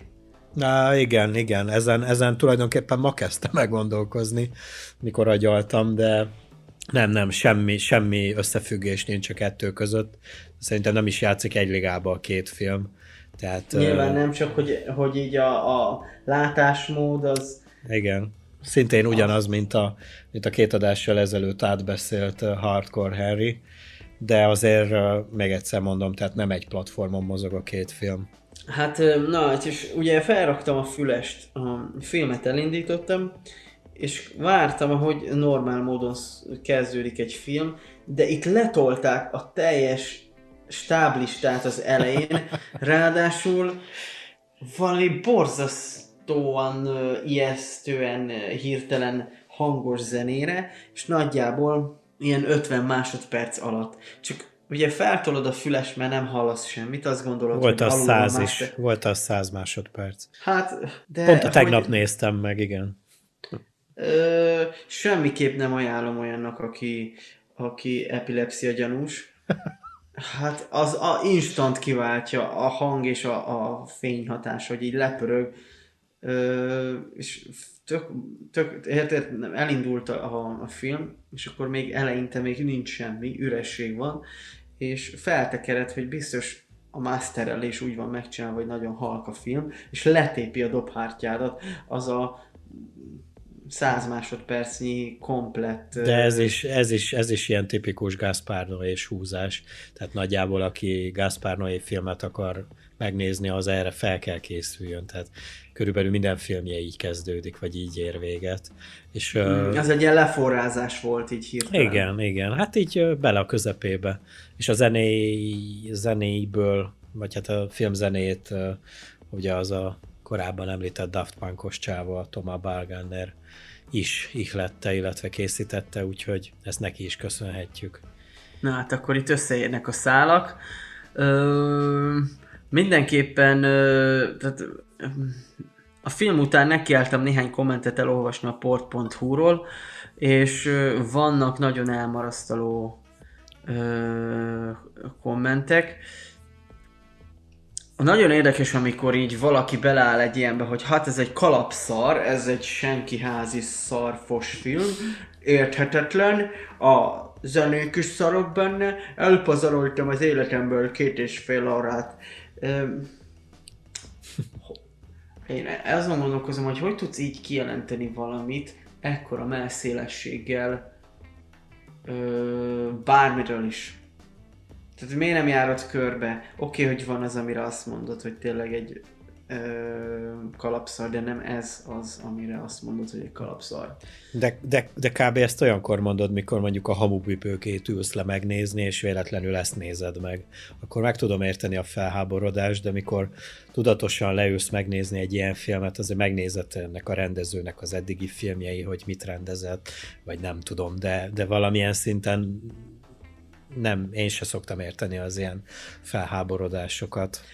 Azt gondolom, hogy ez is egy kultúra kérdése, az, hogy ö, mész egy multi áruházba és beborítasz egy random bort, egy random sört a, a, a bevásárlókosárba, majd otthon megkóstolva felháborodsz, hogy hogy adhat ilyen szart sört egy, egy, egy bolt, Egyszerűen ez olyan, hogy mikor leveszed a, a, az adott bort a polcról, megvizsgálod, milyen vidékről jött, milyen típusú bor, szereted-e az ilyeneket, stb. Ez kultúra kérdése, hogy mit fogyasztasz el, ugyanúgy a filmből is. Tehát ez a random, nézzünk, üljünk le, nézzünk meg egy filmet, hát ez nem a, a, a keddesti unatkozom és ki szeretnék kapcsolódni film. És akkor csak úgy nézek valamit, valami szórakoztatót. Mert ö, egyébként ö, én nagyon szeretem az ilyen enyhén melankólikus, ö, monoton filmeket, ö, de azt mondom, hogy ez minden csak nem szórakoztató. Hát ez de nem, ez nem. Ez nem szórakozás. Ez nem kikapcsolódás, ez egy, ez egy, ez egy két és fél órás utazás körülbelül, egy trip. Hát, egy elég komoly trip. És, és azt kell, hogy mondjam, hogy szerintem egy elég bad trip. Hmm fene tudja, ezen, ezen sokat gondolkoztam, és uh, uh, ezzel nem, ezt nem tudnám így kijelenteni ilyen könnyedén, mint ahogy te mondod. Nekem eleve a film is egy, egy, ö, egy nagy nyitott kérdés. Hú. Honnan kezdjük mi? Uh-huh. Honnan uh-huh. fogjuk meg a az egészet. Van egy alap szituáció, van egy főhősünk az Oscar, egy tulajdonképpen nem derül ki számomra, hogy hova valós is srác. Talán Amerika? Hát ez szerintem lényegtelen. Hát Hát picit... nem Japán, hát nem Japán, ennyi. Mm, tehát semmiképpen nem Japán, de, de egy minimális, minimális a lényeg azért van, tehát egy más kultúrából jövő valaki, ja, aki, jó, igen. aki Japánba kerül. Ö, totálisan nem tudjuk, hogy hogyan. Nyilván ezt a részét nem akarta kidomborítani a, a rendező, de de Szerintem nem elhanyag, tehát ez, ez egy eh, nem elhanyagolható szál, csak nem, nem lényeges szál, de a főhősünk a Japán közepében Tokióban játszódik a film. Tokió, igen, szerintem egyértelmű. És oda csöppenünk be ilyen médias res jelleggel, és a főhősünk a testvérével él itt, és drogdealerként dolgozik. És van egy pár haverja, és a film 20 pitty puty percében 30 30. perccel körül meghal. Ö, nem spoilereztünk nagyot, ugyanis ezt, aki bele akar vágni ebbe a filmbe, az, az biztos, hogy tudja. A, leírásban is erről szól, hogy tehát a leírás két mondatban összefoglalva mindenhol ez, nagyon sok oldalon ö, megnéztem, hogy miután a kábítószerben utazó kamaszt meggyilkolják, szellemként visszatér. Hú, ez aztán, ez aztán tényleg nagyon csontig le van egyszerűsítve. Hát, És most Úgy, jó, ha, igen. úgy fejezi, fejeződik be a, a mondat, hogy, hogy vigyázzon a nővérére. Az a huga. Fú, na erre nem emlékszem, hogy a húga vagy a nővére, de most, de igen, a húga. De minden, a lány Mindegy. testvérére vigyázzon. Lényegtelen. Ö, ha elolvasod ezt a, a, ezt a leírást, ahova minden, amit mindenhová be ö, dobnak, hát ez egy borzasztó ö, hulladék ö, összefoglalása a filmnek, ugyanis kurvára nem ezt fogad téged, amit Hát aki, a, aki ezt szerint választ filmet, az biztos, hogy nem fogja ezt megnézni. Ezután a leírás után. Hát egyrészt, hogy ez szerint választ filmet, de elolvast ezt a leírást, és így hú, te egy tehát ez a leírás olyan, mint a víz felszínén úszó szalmaszál, és ebbe te belekapaszkodsz, és el fogsz merülni kurva mélyre, mert hirtelen abban a pillanatban a bokádra kötnek egy 50 kilós vastömböt. És kb. az óceán legmélyebb pontján leszel. Tehát Igen. Igen. Szóval a főhősünkről kiderül, hogy igen hamar kiderül, hogy drogdealer Japánban. Ö, most próbálom ezt összeszedni, hogy ő hogy kerül oda, mert egyébként a filmből kiderül félig meddig. Hát Ö, szerintem egyértelműen kiderül, hát és nem csak drogterjeszt, nem csak drogterjesztő, hanem, hanem hát hogy mondjam, hogy fogalmazzam ezt egy szo- szofisztikáltan, hát minőségellenőrzést is szokott tartani a, az, Igen, általa, igen. az általa árult cuccon, tehát Egy nagyon rossz drogdealer, ugyanis a jó dealer az nem csúszik rá a szerre. Viszont, de a, film taglalja, és most ezért kicsit zavarba vagyok, mert néhány napja láttam, de annyi minden történt, hát milyen néhány napja, tegnap előtt láttam, annyi minden történt a filmben, hogy most nem bírok visszaemlékezni rá hogy, de a ta- taglalja a film, hogy ő hogy kerül Tokióba, és hogy kerül bele a drog kereskedésbe. Mert ugye nincsen igazán pénze, és akkor összeismerkedik pár emberrel, akik nyilván drog használók, és aki drog használó, az ismer drog árulót. És pontosan aki, így keveredik bele, ahogy mondod. a, aki ö, a dílert is ismeri, vagy a dílereket ismeri, az biztos tudja, hogy valahol mindig van egy nagyobb elosztó, akitől jobb áron lehet beszerezni, és lehet teríteni. Na és ő erre nagyon hamar rákap ennek az ízére. És... Ö, Szó szerint.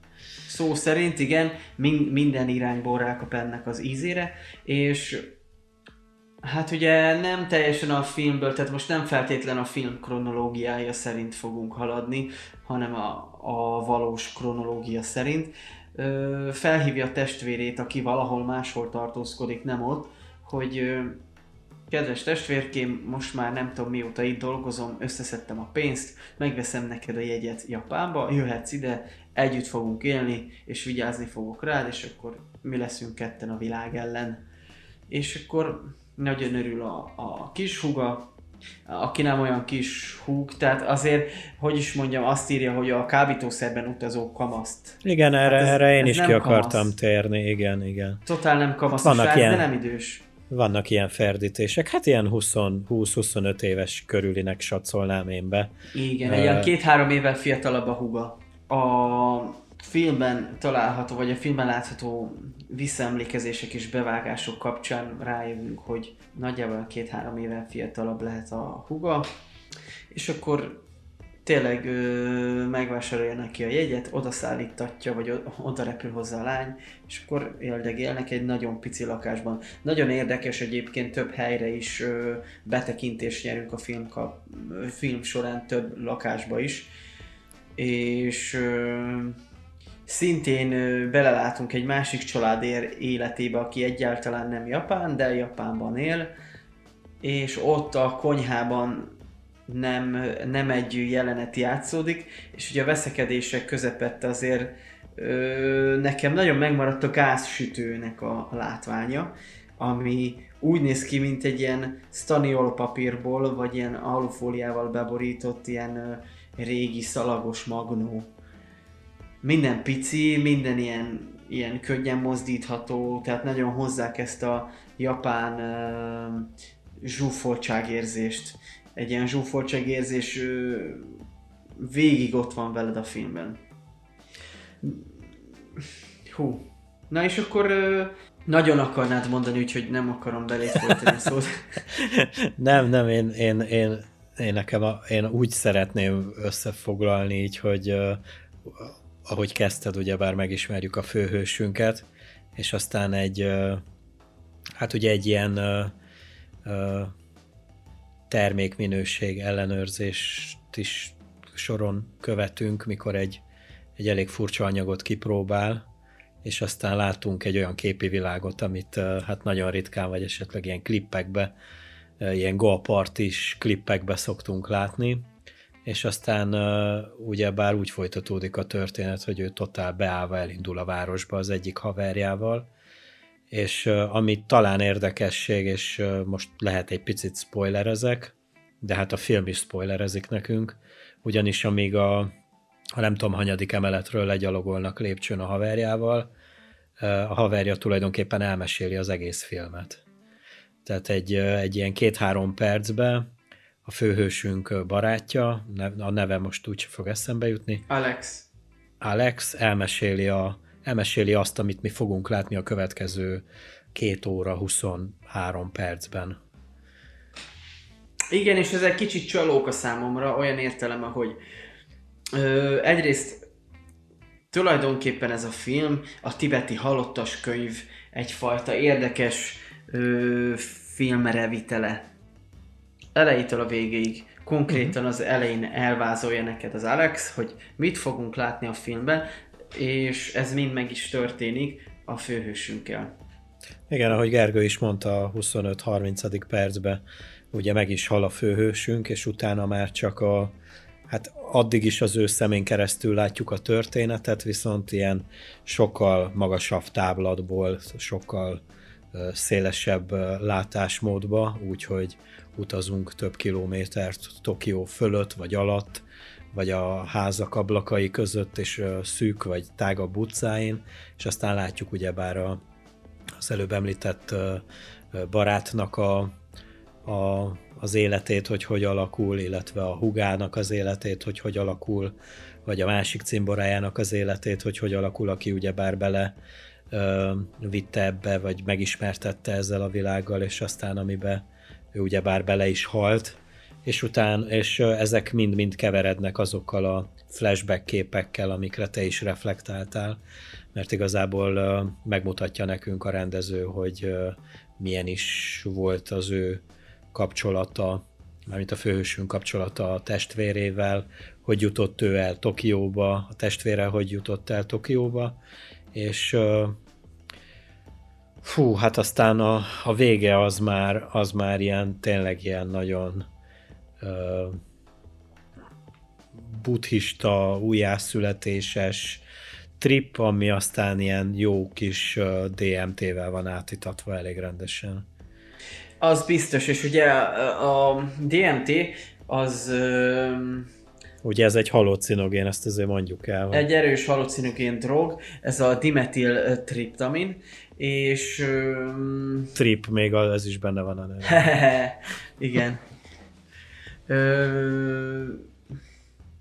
Érdekes, mert szerintem nagyjából ekköré szőtték, de nem is szimplán ekköré, hogy a halottas halottas könyv köré szőtték a filmet, de egy nagyon központi szerepe van a DMT-nek a filmben. Ugyanis miközben mennek le, és totál be van állva a DMT-től, ugye?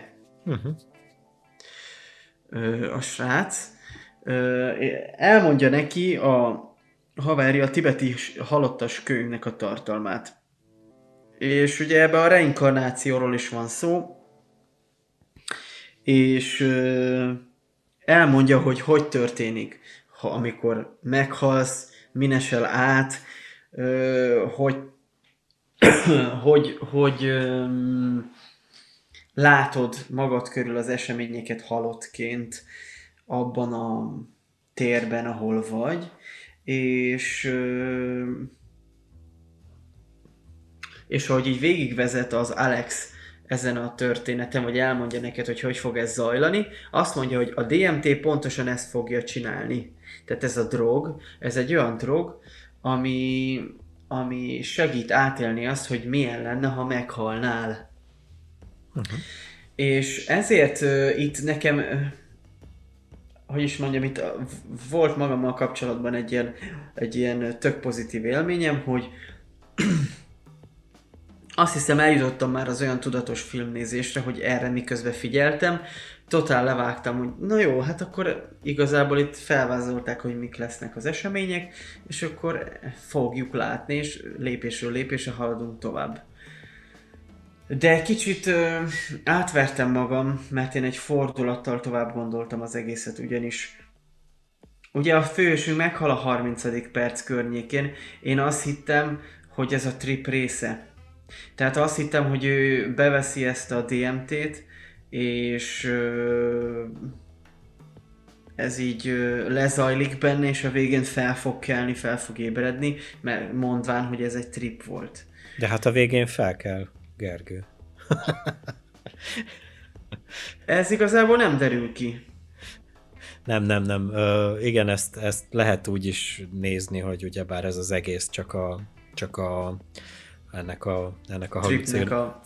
halucinogénnek a hatása, de természetesen uh, itt egy ilyen kicsit ilyen uh, univerzálisabb, meg uh, spirituálisabb uh, színezetet ad a Gaspar Noé ennek az egész történetnek, ugyanis, uh, mint ahogy a, a buddhizmusban a reinkarnáció, vagy hát az újjászületés, az, uh, az egy ilyen központi téma, hát tulajdonképpen ezt látjuk a, a, a filmnek a végén is, azt, hogy milyen módon, az, az, meg, már, az meg már szintén a, a Gaspar Noé-nak a, hát eléggé egyedi látásvilágának köszönhető. Gaspar Noéról még azt elfelejtettem mondani itt az előbb a bemutatásánál, hogy jelenleg talán Lars von Trieren kívül ő még a a másik olyan rendező, amelyik, amelyik nem foglalkozik, vagy nem kezeli úgy a pornográfiát a filmjeiben, mint ahogyan a, a filmrendezők. 99, nem tudom hány százaléka, tehát ők talán ők ketten, de hát biztos még vannak ilyen rendezők, csak én nem találkoztam még velük, tehát hogy ugyanolyan természetes módon mutatnak be egy egy szeretkezést, mint egy csókolózást bármilyen filmben például. Tehát a mesztelenséget nem kezelik például olyan tabuként, mint ahogy Hollywood például hozzánk szoktatta. Ezt. Igen, de ugye nekem ugye azért ki kell ragadjam ezt a pornográfia kijelentésedet, vagy, vagy szóhasználatodat, hogy a pornográfia az tulajdonképpen nem természetes dolog. A szex az ocsortánybaszás, a szeretkezés, az összebújdosás, így erotikusan, ez, ez úgy tök természetes dolog. Ö, éppen, hogy mi, így mi jön, ö, vagy mit dob a gép, vagy mit ad az adott szituáció, de a pornográfia az nagyjából annyira valós, mint az ilyen romantikus leányregények, meg az ilyen... Ö... Jó, értem, mire gondolsz, de azért de én is értem, mire gondolsz. Csak Azért romantikusnak se lehet ezt hívni. Hát nem, de hát most egy, ö, van egy párkapcsolat, van egy férfi és egy nő szexelnek, ö, vannak amelyik romantikusabbak, vannak amelyikek inkább erotikusabbak, ö, csak hogy a pornográfia konkrétan azért nagyon, az egy kisarkított dolog. Uh-huh. Amit kifejezetten jó, de azért érthető volt, hogy mit persze. akarok mondani, remélem. Persze, persze, igen, igen, tehát hogy nem... Nem, nem, nem, nem tabusítja ezt a, ezt a szex dolgot. Egyáltalán, így van. És akkor, ha már visszatértünk a rendezőre, azért a filmography menüpontjára vagy, vagy részére érdemes rákattintani a Wikipédiának, nem tudom, hogy láttad-e, van ott egy kis Excel táblázat, vagy egy ilyen kis táblázat, hogy az év, a cím, és akkor le van ide ö, írva öt darab film, és akkor director, yes, writer, yes, producer, yes, editor, yes. hogy az összes filmének ő a rendezője, a forgatókönyvírója, a producere és a szerkesztője, szóval ö, nem igazán gyárt másnak filmet, hanem kifejezetten elejétől a végéig minden, a, csak ő foglalkozik vele. Ez szerintem elég ritka egy ilyen Hát de vannak, vannak, azért, vannak azért ilyen rendezők, akik tehát nem nagyon szeretnék, hogy idegen kezűség kerüljön bele az ő, az ő világukba, illetve a gondolatukba. Szóval, de amúgy ez érz, érződik is, tehát. Persze. Na és hogy visszatérve ugye a szexualitásra, vagy az erotikára a filmben, hogy ö, azt mondja, hogy a, a sok helyen szereplő leírás, hogy ö, a történet folyamán egy testvérpárt lát, látunk, és lehetünk titkos harmadikok in, az intim pillanataikban. Hát, ö, hogy is mondjam, tehát térjünk ki arra részre, hogy mi van ezzel a testvérpárral. Ez egy ö, olyan testvérpár, akik fiatalon elvesztették a szüleiket egy autóbalesetben, ők konkrétan ott voltak az autóban, abban az autóban, ahol a szüleik meghaltak, és ők látták meghalni a szüleiket. Ez elég elképesztően hatott rájuk, elég, elég rossz értelemben hatott rájuk, és mivel meghaltak, ezért az egyetlen élő rokonokhoz kerültek, akik akkoriban a nagyszülők voltak, akiktől ugye, mivel nagyon idősek voltak, elszakították őket, és állami gondozásba kerültek, csak nyilván ez sincs kitárgyalva, hogy miért. A srácot külön állami gondozásba, és a lányt is egy teljesen másik árvaházba küldték. Bár ugye a kisrác mm, a baleset után nem sokkal megígérte, hogy sose fogja elhagyni. De hát mit tudsz csinálni gyerekként, amikor elviszik a húgodat és ugye most az se derül ki, hogy ő, ők mennyi kapcsolatot tartottak egymással, de azért van egy-két ilyen bejátszás, amikor megkérdezi a srác, hogy emlékszel a szövetségre, amit kötöttünk. És az itt már nem Japánban játszódik ezek a beszélgetések, hogy nekem legalább... Hogy még nem. Vagy igen, tehát hogy igen, még ö, nem Japánban ö, történnek ezek, a, ezek a, az elmékedések, Ami viszont nagyon érdekes, hogy több olyan jelenet van a filmben, ahol nem teljesen világos, hogy ők oké, okay, hogy testvérek, de van köztük valami szexuális szál. Hát, hogyha konkrétan nem is szexuális szál, de egy ilyen, egy ilyen mély, hát ilyen testvéri szereteten túlmutató érzelmi szál van köztük, igen. Ezt Igen, elég, ha mondjuk azt, hogy túl a barátságon, akkor itt lehet használni azt a kifejezést, túl a, túl a testvériségen. Túl a testvérségen inkább, nem? Igen, testvérségen. Mert a igen. testvériség az más azért. De igen, igen, igen, igen, igen. És uh, igen, ezeket is, ezeket is uh, előszeretettel veszi elő a rendezőnk ma. Meg minden filmjében vannak ilyen, ilyen uh, ilyen, hát nem normális családi kapcsolatok, na akkor, ha már erről beszéltünk itt a műsor elején is.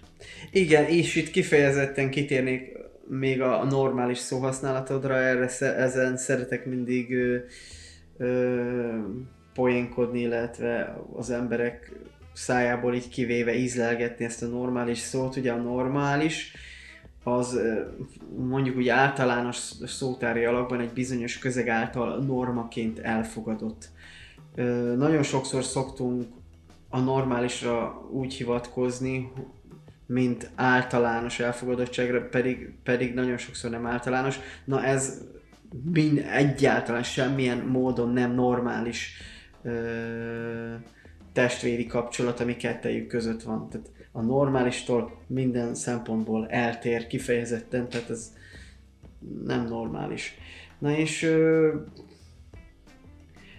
tegyük hozzá azt, hogy a film elképesztően hosszú. túlon túl hosszú, túl van, túl van húzva sok helyen.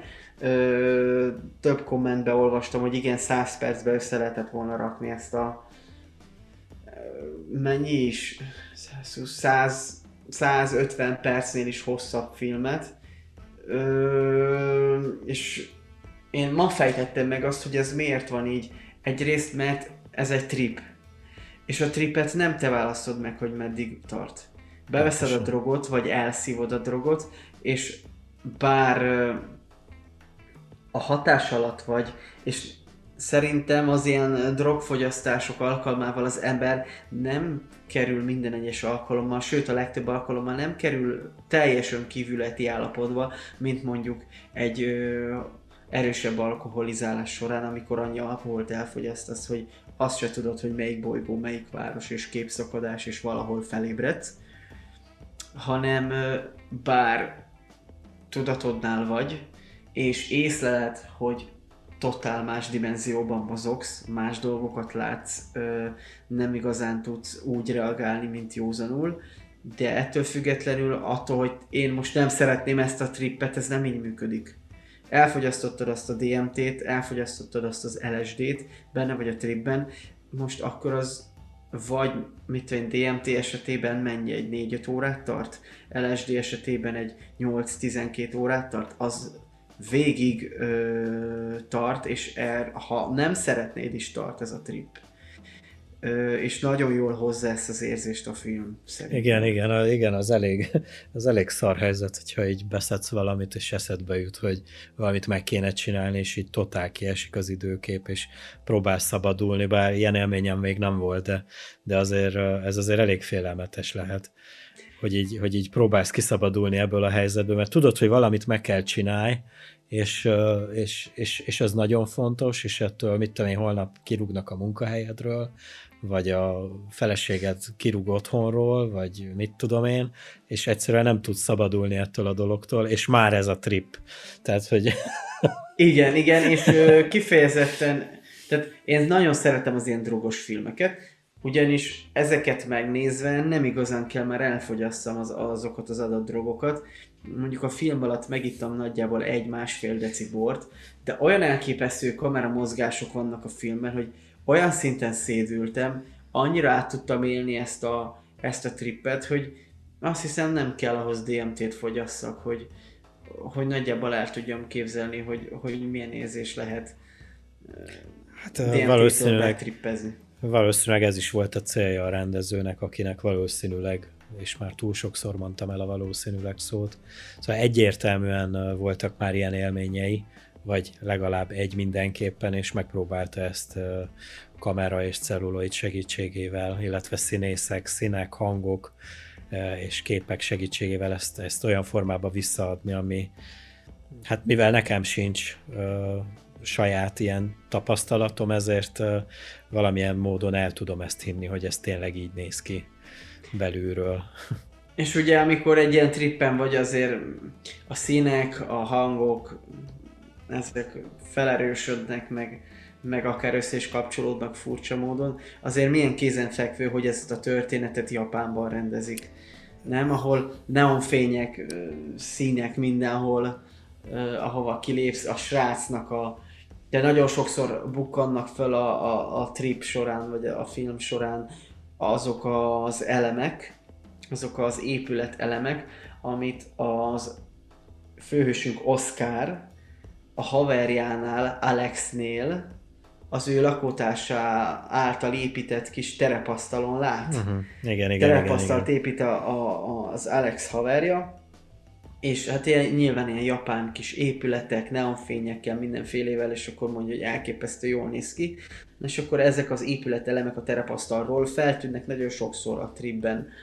Mm, és ugye e, emiatt, ezek miatt, az effektek miatt gondoltam én többször is azt, hogy, hogy előbb-utóbb elő kell kerüljön az, hogy, hogy akkor fel kell, és kiderül, hogy itt én odaégett a, a kezéhez a a DMT-s kémcső, és akkor fel kell, és kiderül, hogy semmi baj nincsen, csak egyszerűen egy nagyon hatásos trippen volt rajta. De ezt így meghagyja neked a rendező, hogy ezt te döntsd el. Hát most, hogy így kérdezted az elején, hogy amerikaiak-e, vagy mármint a főszereplőink, hogy honnan is kerülnek Japánba, azért lehet most ez azért ott eszembe, hogy ez ilyen, ilyen kultúra keveredést is szeretett volna, mert ugye, Igen, a, igen, igen. ugye az amerikai elkerül keletre, ahol a buddhizmust mutatják be neki, és a DMT meg ugye ez, ez hát ilyen Am- Amazonász völgyéből szokták származtatni, ahol ugye bár van ez a mescalin nevű cucc, ami egy, egy Gombafajta. hát gombafajta, de, de ha jól tudom, kaktusz. Vagy az meg már a másik, az ayahuasca, én már nem tudom, már összekeverem őket. Pedig én most nem D- Az inkább az DTM-eztem. ayahuasca. Igen, igen, de hogy van, van akkor, akkor Mexikóban, vagy nem tudom hol a, a meszkalin, ami sivatagban nő, és a, az ayahuasca az meg az őserdőbe, és az egyiknek szárazság kell, a másiknak meg nedvesség, és hogy a nem tudom hány féle millió variációból ezt a, az ottani őslakos ö, emberek ezt így sikerült össze vegyítsék, és akkor e- ebből alakult ki egy olyan főzet, ami, ami, ami körülbelül ugyanezt a hatást tudja, vagy még, annyi, még annyira, még, na, még erősebb hatást tudnak kiváltani az emberből. Igen, ez egyébként egy nagyon érdekes ö, kis szer, ez a DMT. Ö, volt egy ilyen tudós, akit úgy hívtak, hogy Rick Strassman, ö, amerikai orvos, ő a lélek molekulájának nevezte el ezt a DMT-t. DMT-t igazából legtöbb országban illegális. Nagyjából azt hiszem Brazília, Peru és Dánia, ahol ilyet szabadon fogyaszthatsz. Ó, hát szomszédos országok. hát igen, igen a, a Brazília, Peru az adja magát ugye az Amazonas miatt. Tehát, hogy az ott őshonos, és ott hát ott kultúrája van ezeknek a dolgoknak. És tényleg kultúrája van, ugyanis Brazília környékén nem egy faluban fogyasztják ezt, akár 30 éve heti rendszerességgel, kortól, nemtől függetlenül, tehát a Igen, kisgyerek igen. is, és a felnőttek is, és a nyugdíjasok is egy rettenetes ízű, borzasztó, undorító, guztustalan, hányás ízű Igen, általában ilyen hány, hány, hány ingerről beszél mindenki, aki elfogyasztja, mert mondjuk a nyugati emberekről beszélünk, de szerintem az őslakosoknak is csak ők már hozzászoktak. Hát ö, körülbelül ott, ott úgy szerepel ez a kultúrájukba, ez a, ezek a főzetek, ezek a DMT-s tartalmazó főzetek, mint ahogy mi iszunk pálinkát, vagy bort, vagy, vagy főzünk halászlevet. Most ez zónától függ. ö, halászlevet, vagy micset. Igen, igen, igen. Na és, i- Mit, micset főzünk, igen. igen. És az az érdekes, a, a, ugye a, elég erős ez a DMT trip, abba különbözik az LSD-től, hogy az LSD-nek egy kicsit ilyen, hát hogy beveszed, és ott vagy, ott, ott ö, részt veszel a trippen, nézelődsz. Viszont a DMT kapcsán bárki, aki ilyet fogyasztott, azt ö, írja le, hogy az elfogyasztás után, a kezdeti rosszul lét után azt érzed, mintha megszállt volna, val- mintha valaki bejött volna a testedbe. Uh-huh. És tehát a- az LSD-nél van egy megváltozott tudatállapot, de ott egyedül vagy. Ö, itt viszont valakivel vagy. Ebben a, ebben a DMT tripben valaki, tehát megkapod, kapsz egy ilyen TripAdvisor-t a, a, Micsoda átkötés ez az előző témához, de jó. igen, igen. A, a tripben most esett le. Oké. Okay. Na és akkor ugye a DMT elfogyasztása után, mi, mármint ezekben a brazil falukba, ö, kö, renge, tehát elfogyasztottad, zajlik ez a spirituálé, közben hánysz. Egy csomót, rengeteget hánysz, de ez nem rossz hányás, hanem, hanem egy ilyen úgy Megtisztulás. érzed, Aha, hogy, hogy minden, ami rossz benned, pszichológiailag, etikailag, fiziológiailag, minden ilyen rossz dolog, az kijön. Uh-huh. És ugye ez, az, ez a drog, ez egy olyan, olyasmi fajta ö, üzenetet közvetít feléd, hogy hogy a barátod leszek, meg, meg segítek neked, meg, meg minden rendben lesz, csak egyet kérek tőled. Ne hazudj. Többét ne hazudj. Ne hazudj önmagadnak, és ne hazudj másoknak sem. Tehát egyfajta egy ilyen igazságszérumként Uh-huh. működik, hogy egy ilyen őszintében éld meg a, a, a létet, és, és ez a, a DMT-zés, tehát hogy ez így fölkerülsz egy ilyen tök magas szintre, és majd szép fokozatosan kerülsz vissza arra az állapotra, ahol elfogyasztottad, és ez mondjuk több nap, mármint nem a hatása több nap, hanem mondjuk ez az érzés, egy, egy a megkönnyebbülés érzés a, az elfogyasztása után, és ugye erre ők így hetente emlékeztetik magukat, hogy, hogy hogy legyen, tehát hogy hogy tartsanak távol maguktól minden rosszat, és meg, megvizsgáltak ilyen szomszédos falukat, ahol, ahol uh, fogyasztottak rendszeresen DMT-t, és ahol nem fogyasztottak rendszeresen DMT-t, és 120 ponton hasonlították össze őket tudósok ezt a két különböző falut, és azok jöttek ki jobban ezeken a teszteredményeken, akik rendszeresen fogyasztották a DMT-t. Na de azt, hogy, hogy elképesztő, hogy, hogy ö, ugye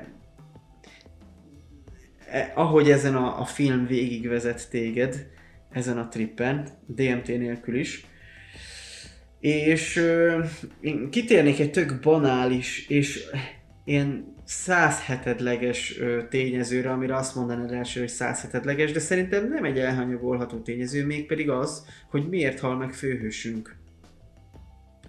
Ugye említettem már, hogy összeismerkedik, nem tudjuk hogy, de egy másik családdal, akik szintén nem japánok. Én azt gondolom, hogy, hogy, hogy talán azért amerikai a srác, és ezek szintén amerikaiak, ezért ismerkednek valahogy össze. Mert Alex, aki a főhősünk haverja, ő a dialektusából, illetve nem inkább az akcentusából következtetvén ő nem amerikai. Angolul Olasz. beszél. És igen, ő, ő olasz. Miközben mondjuk van egy ilyen olasz nevű srác, akivel a főhősünknek a testvére van együtt, de annak az, ő pedig japán, csak ilyen olaszos neve van. Igen, igen, tényleg. Igen. És de van ez a másik család, ahol hát ez a haverjának a családja, a haverja, anyukája, a haverja apja, és Oscar, a főhősünk, a haverjának az anyával összeszűri a levet. Összeszűri a levest. Ö, hát elmondása szerint ö, rámozdul a, a haverjának az anyja, és hát, hogy ő nem utasítja vissza, és szexelnek talán nem is egyszer, többször is. Uh-huh. És ö, amikor ő beveszi a DMT-t, majd magához tér a telefonhívásra, a haverja hívja föl. Az a haverja, akinek az anyját megdöngette. És mondja, hogy hát ők egy előzőleg megegyeztek egy bizonyos mennyiségű drog szétterjesztésében, és akkor úgy egyeztek meg, hogy ők kicsit pénzesebbek, mármint ez a család. A kisrác adott Oscarnak egy adag pénzt, hogy ezen szerezzen drogot, és Oscar azt mondja, hogy oké, okay, eladom a, a drogot, és akkor mivel te adtad a pénzt, én viszont eladom a drogot, ezért 50-50 beegyezkedünk a nyereségen. A haszon fele a tied. És akkor igen, tényleg odaadja a srácnak egy nagyobb adag a pénzt, beszerzi a drogokat, és akkor magánál tárolja a srác részét is. Mert valahogy úgy derül ki a filmből, hogy be akarja vezetni így a dílerkedésbe, vagy legalábbis így segíteni akar neki. Egy ilyen nagyon fiatal srácot képzeljünk el, de nem jut eszembe, hogy hívják. Nekem sem. És akkor hát nyilván ő is egy kicsit ilyen szerencsétlenebb, vagy ilyen nem sok mindenhez értő valaki. Ö, Viktor, Viktornak hívják, ugye, a fiatal srácot, és akkor Viktor felhívja a trip közepe vége fele, hogy akkor kéne az én részem. Akkor mondja, hogy hát most nagyon nem tudok menni, mert éppen be vagyok állva, de azt mondja, hogy én meg nem tudok elmenni hozzád. Úgyhogy hozd ide a, a, az Enter the Void bárba. Ugye? Abba a bárban találkozom. Igen, igen, igen.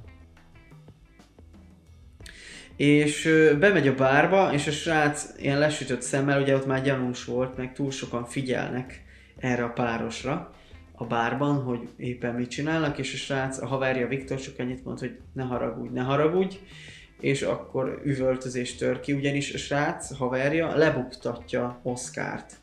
Na és ez nekem tök érdekes, vagy hát ugye én, nekem ez egy fontos szempont, bár ez hetedleges szál, de hogy a haverod, vagy a barátod, vagy nem tudom, tehát a hozzád közel álló valaki, akivel együtt üzleteltek, meg amúgy ugye elvileg a haverod kéne legyen, feldob azért a rendőrségen, mert megdöngeted az anyját. Ez azért egy, azt gondolom, hogy ez egy tök éretlen indok ahhoz, hogy valakit meg megöljenek egy WC-ben.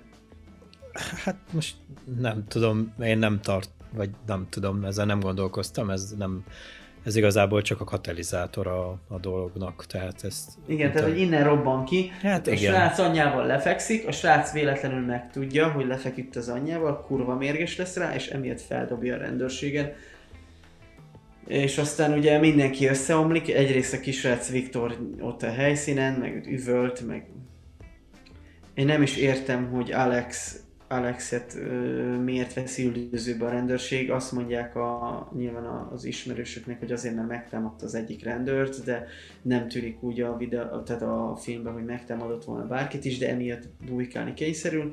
Na és akkor innentől kezdve látjuk a főhősünk szemszögéből egy ilyen helikopter, ö, helikopterezős kamera mozgásból, hogy történik bármi is a film során. Hát nagyon érdekes film volt, és uh, fú, talán, talán inkább az élmény az, ami pedig nem vagyok ilyen nagyon élménypárti, de ez a film ez tényleg uh, olyat mutatott, amit, amit eddig még nem láttam filmügyileg, és, uh, és nagyon hálás vagyok, hogy ezt Gaspar Noé-tól kaptam meg ismét, mert uh, mert ahogy már az elején mondtam, azért van neki más filmje is, ami, és nem csak a visszafordíthatatlan, hanem a, hú, most úgyse fog eszembe jutni, a, hanem a legutóbbi filmjen, a, ott is van egy olyan, hú, egy olyan lüktetés van egy ilyen másfél óra, vagy két órán keresztül, amit, amit, amit uh, nagyon kevés rendezőtől kapsz meg. Tehát effektív nincs, nincs egy percet pihenni, mint ahogy most se volt e- ez alatt a két és fél óra alatt. Ez alatt szerintem azért volt, de nem is pihenni, hanem inkább elmélkedni kellett. Hát közben igen, szerintem. igen, igen, igen, igen. Tehát amíg, amíg az, a,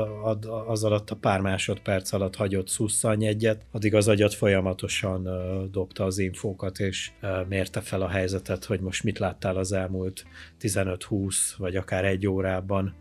Fú, tényleg nagyon, nagyon intenzív élmény, és lehet hogy, lehet, hogy jobb is, hogy nem 12 évvel ezelőtt láttam ezt a filmet, hanem, hanem most. Hát ö, azt hiszem, hogy kell igen egy ö, bizonyos érettség hozzá, és rajta van a 18-as karika, de nem feltétlen a benne levő szexjelenetek, vagy a drogfogyasztás, vagy a, az agresszió miatt kell 18 fölött nézni ezt szerintem, hanem inkább amiatt, hogy legyen meg egy bizonyos mennyiségű élettapasztalatod ahhoz, hogy el tud rendezni magadban azokat, a, amiket ott látsz. Hát szerintem csak te hiszed azt, hogy azért van a 18-as karika rajta. Hát de most Jó, értem, Olyan- érte, egyetértek veled, de nem azért van rajta a 18-as karika, hanem pont azért, amiket te kizártál. Hát jó, értem, hogy, hogy egy, egy Egy, tévécsatornához mik miatt nem kerülnének be főműsoridőben egy ilyen, egy ilyen film, de... Na, Igen, egyet, egyet, egyetértek, amit mondtál, de, de sajnos ezt, ezt nem, nem ez szerint rangsorolják be. Szóval igen, aki meg akarja nézni, aki kedvet kapott, ne talántán most a kis bemutatónk után keressen rá a filmre, de készüljön fel, hogy nem lesz egy könnyed kikapcsolódás ez a, ez a két és fél óra. És ne csináljatok közben mást, hanem nézzétek a filmet. Kifejezetten ne csináljatok mást. Ö, nem javaslok sok ö, pszichedelikum fogyasztását a film előtt vagy közben, mert bőven olyan az élmény, hogy ezeket nyugodtan mellőzhetitek. Hát én, hát én pont úgy néztem a filmet, hogy tehát egy korty sör se volt a szervezetembe, de szerintem mikor felálltam a film megnézése után olyan volt, mint a fogyasztottam volna valamit. Igen, igen, egyébként, fú. Nos, azt hiszem, hogy a mai napra ennyit mondhatunk el a témáinkkal kapcsolatban. Örülünk annak, hogy bárki, aki bármilyen szempontból visszaélez a, a műsorról, a műsorba, a Youtube-ra, vagy bármelyik platformon, ezt nagyon szívesen veszük, és ö, kaptunk már kritikát is, ami, ami mondanám, hogy negatív, de igazából pozitívan fogtuk fel. Van. és ö, maga a kritika is egy tök pozitív hangvételű volt. Megtaláltok minket Anchor FM-en, Facebookon, Spotify-on és Apple Podcast-en, valamint ugye értelemszerűen YouTube-on, Instagramunk is van, ott is nyugodtan követhettek minket, és Adhatok ötleteket a témákkal kapcsolatban Igen. esetleg. Amennyiben időtök engedi, kommenteljetek és adjatok témákat, akár film kapcsán, akár más kapcsán, és hamarosan, ha nem is azonnal a következő adás során, de ö, hamarosan várhatok tőlünk szerintem egy élő ö, felvételt. Erre szeretnénk minél több embert ö, toborozni, és akár ö, egy komment szekcióban még majd kialakul egy olyan része, ahol reagálunk a ti hozzászólásaitokra, a ti meglátásaitokra, illetve a továbbiakban is ezzel kapcsolatban amennyiben lesz hozzászólás, nem fogjuk őket elhanyagolni. Két hét múlva jövünk, úgyhogy figyeljetek minket. Sziasztok! Sziasztok! Shout out, shout out, shout out. Woo!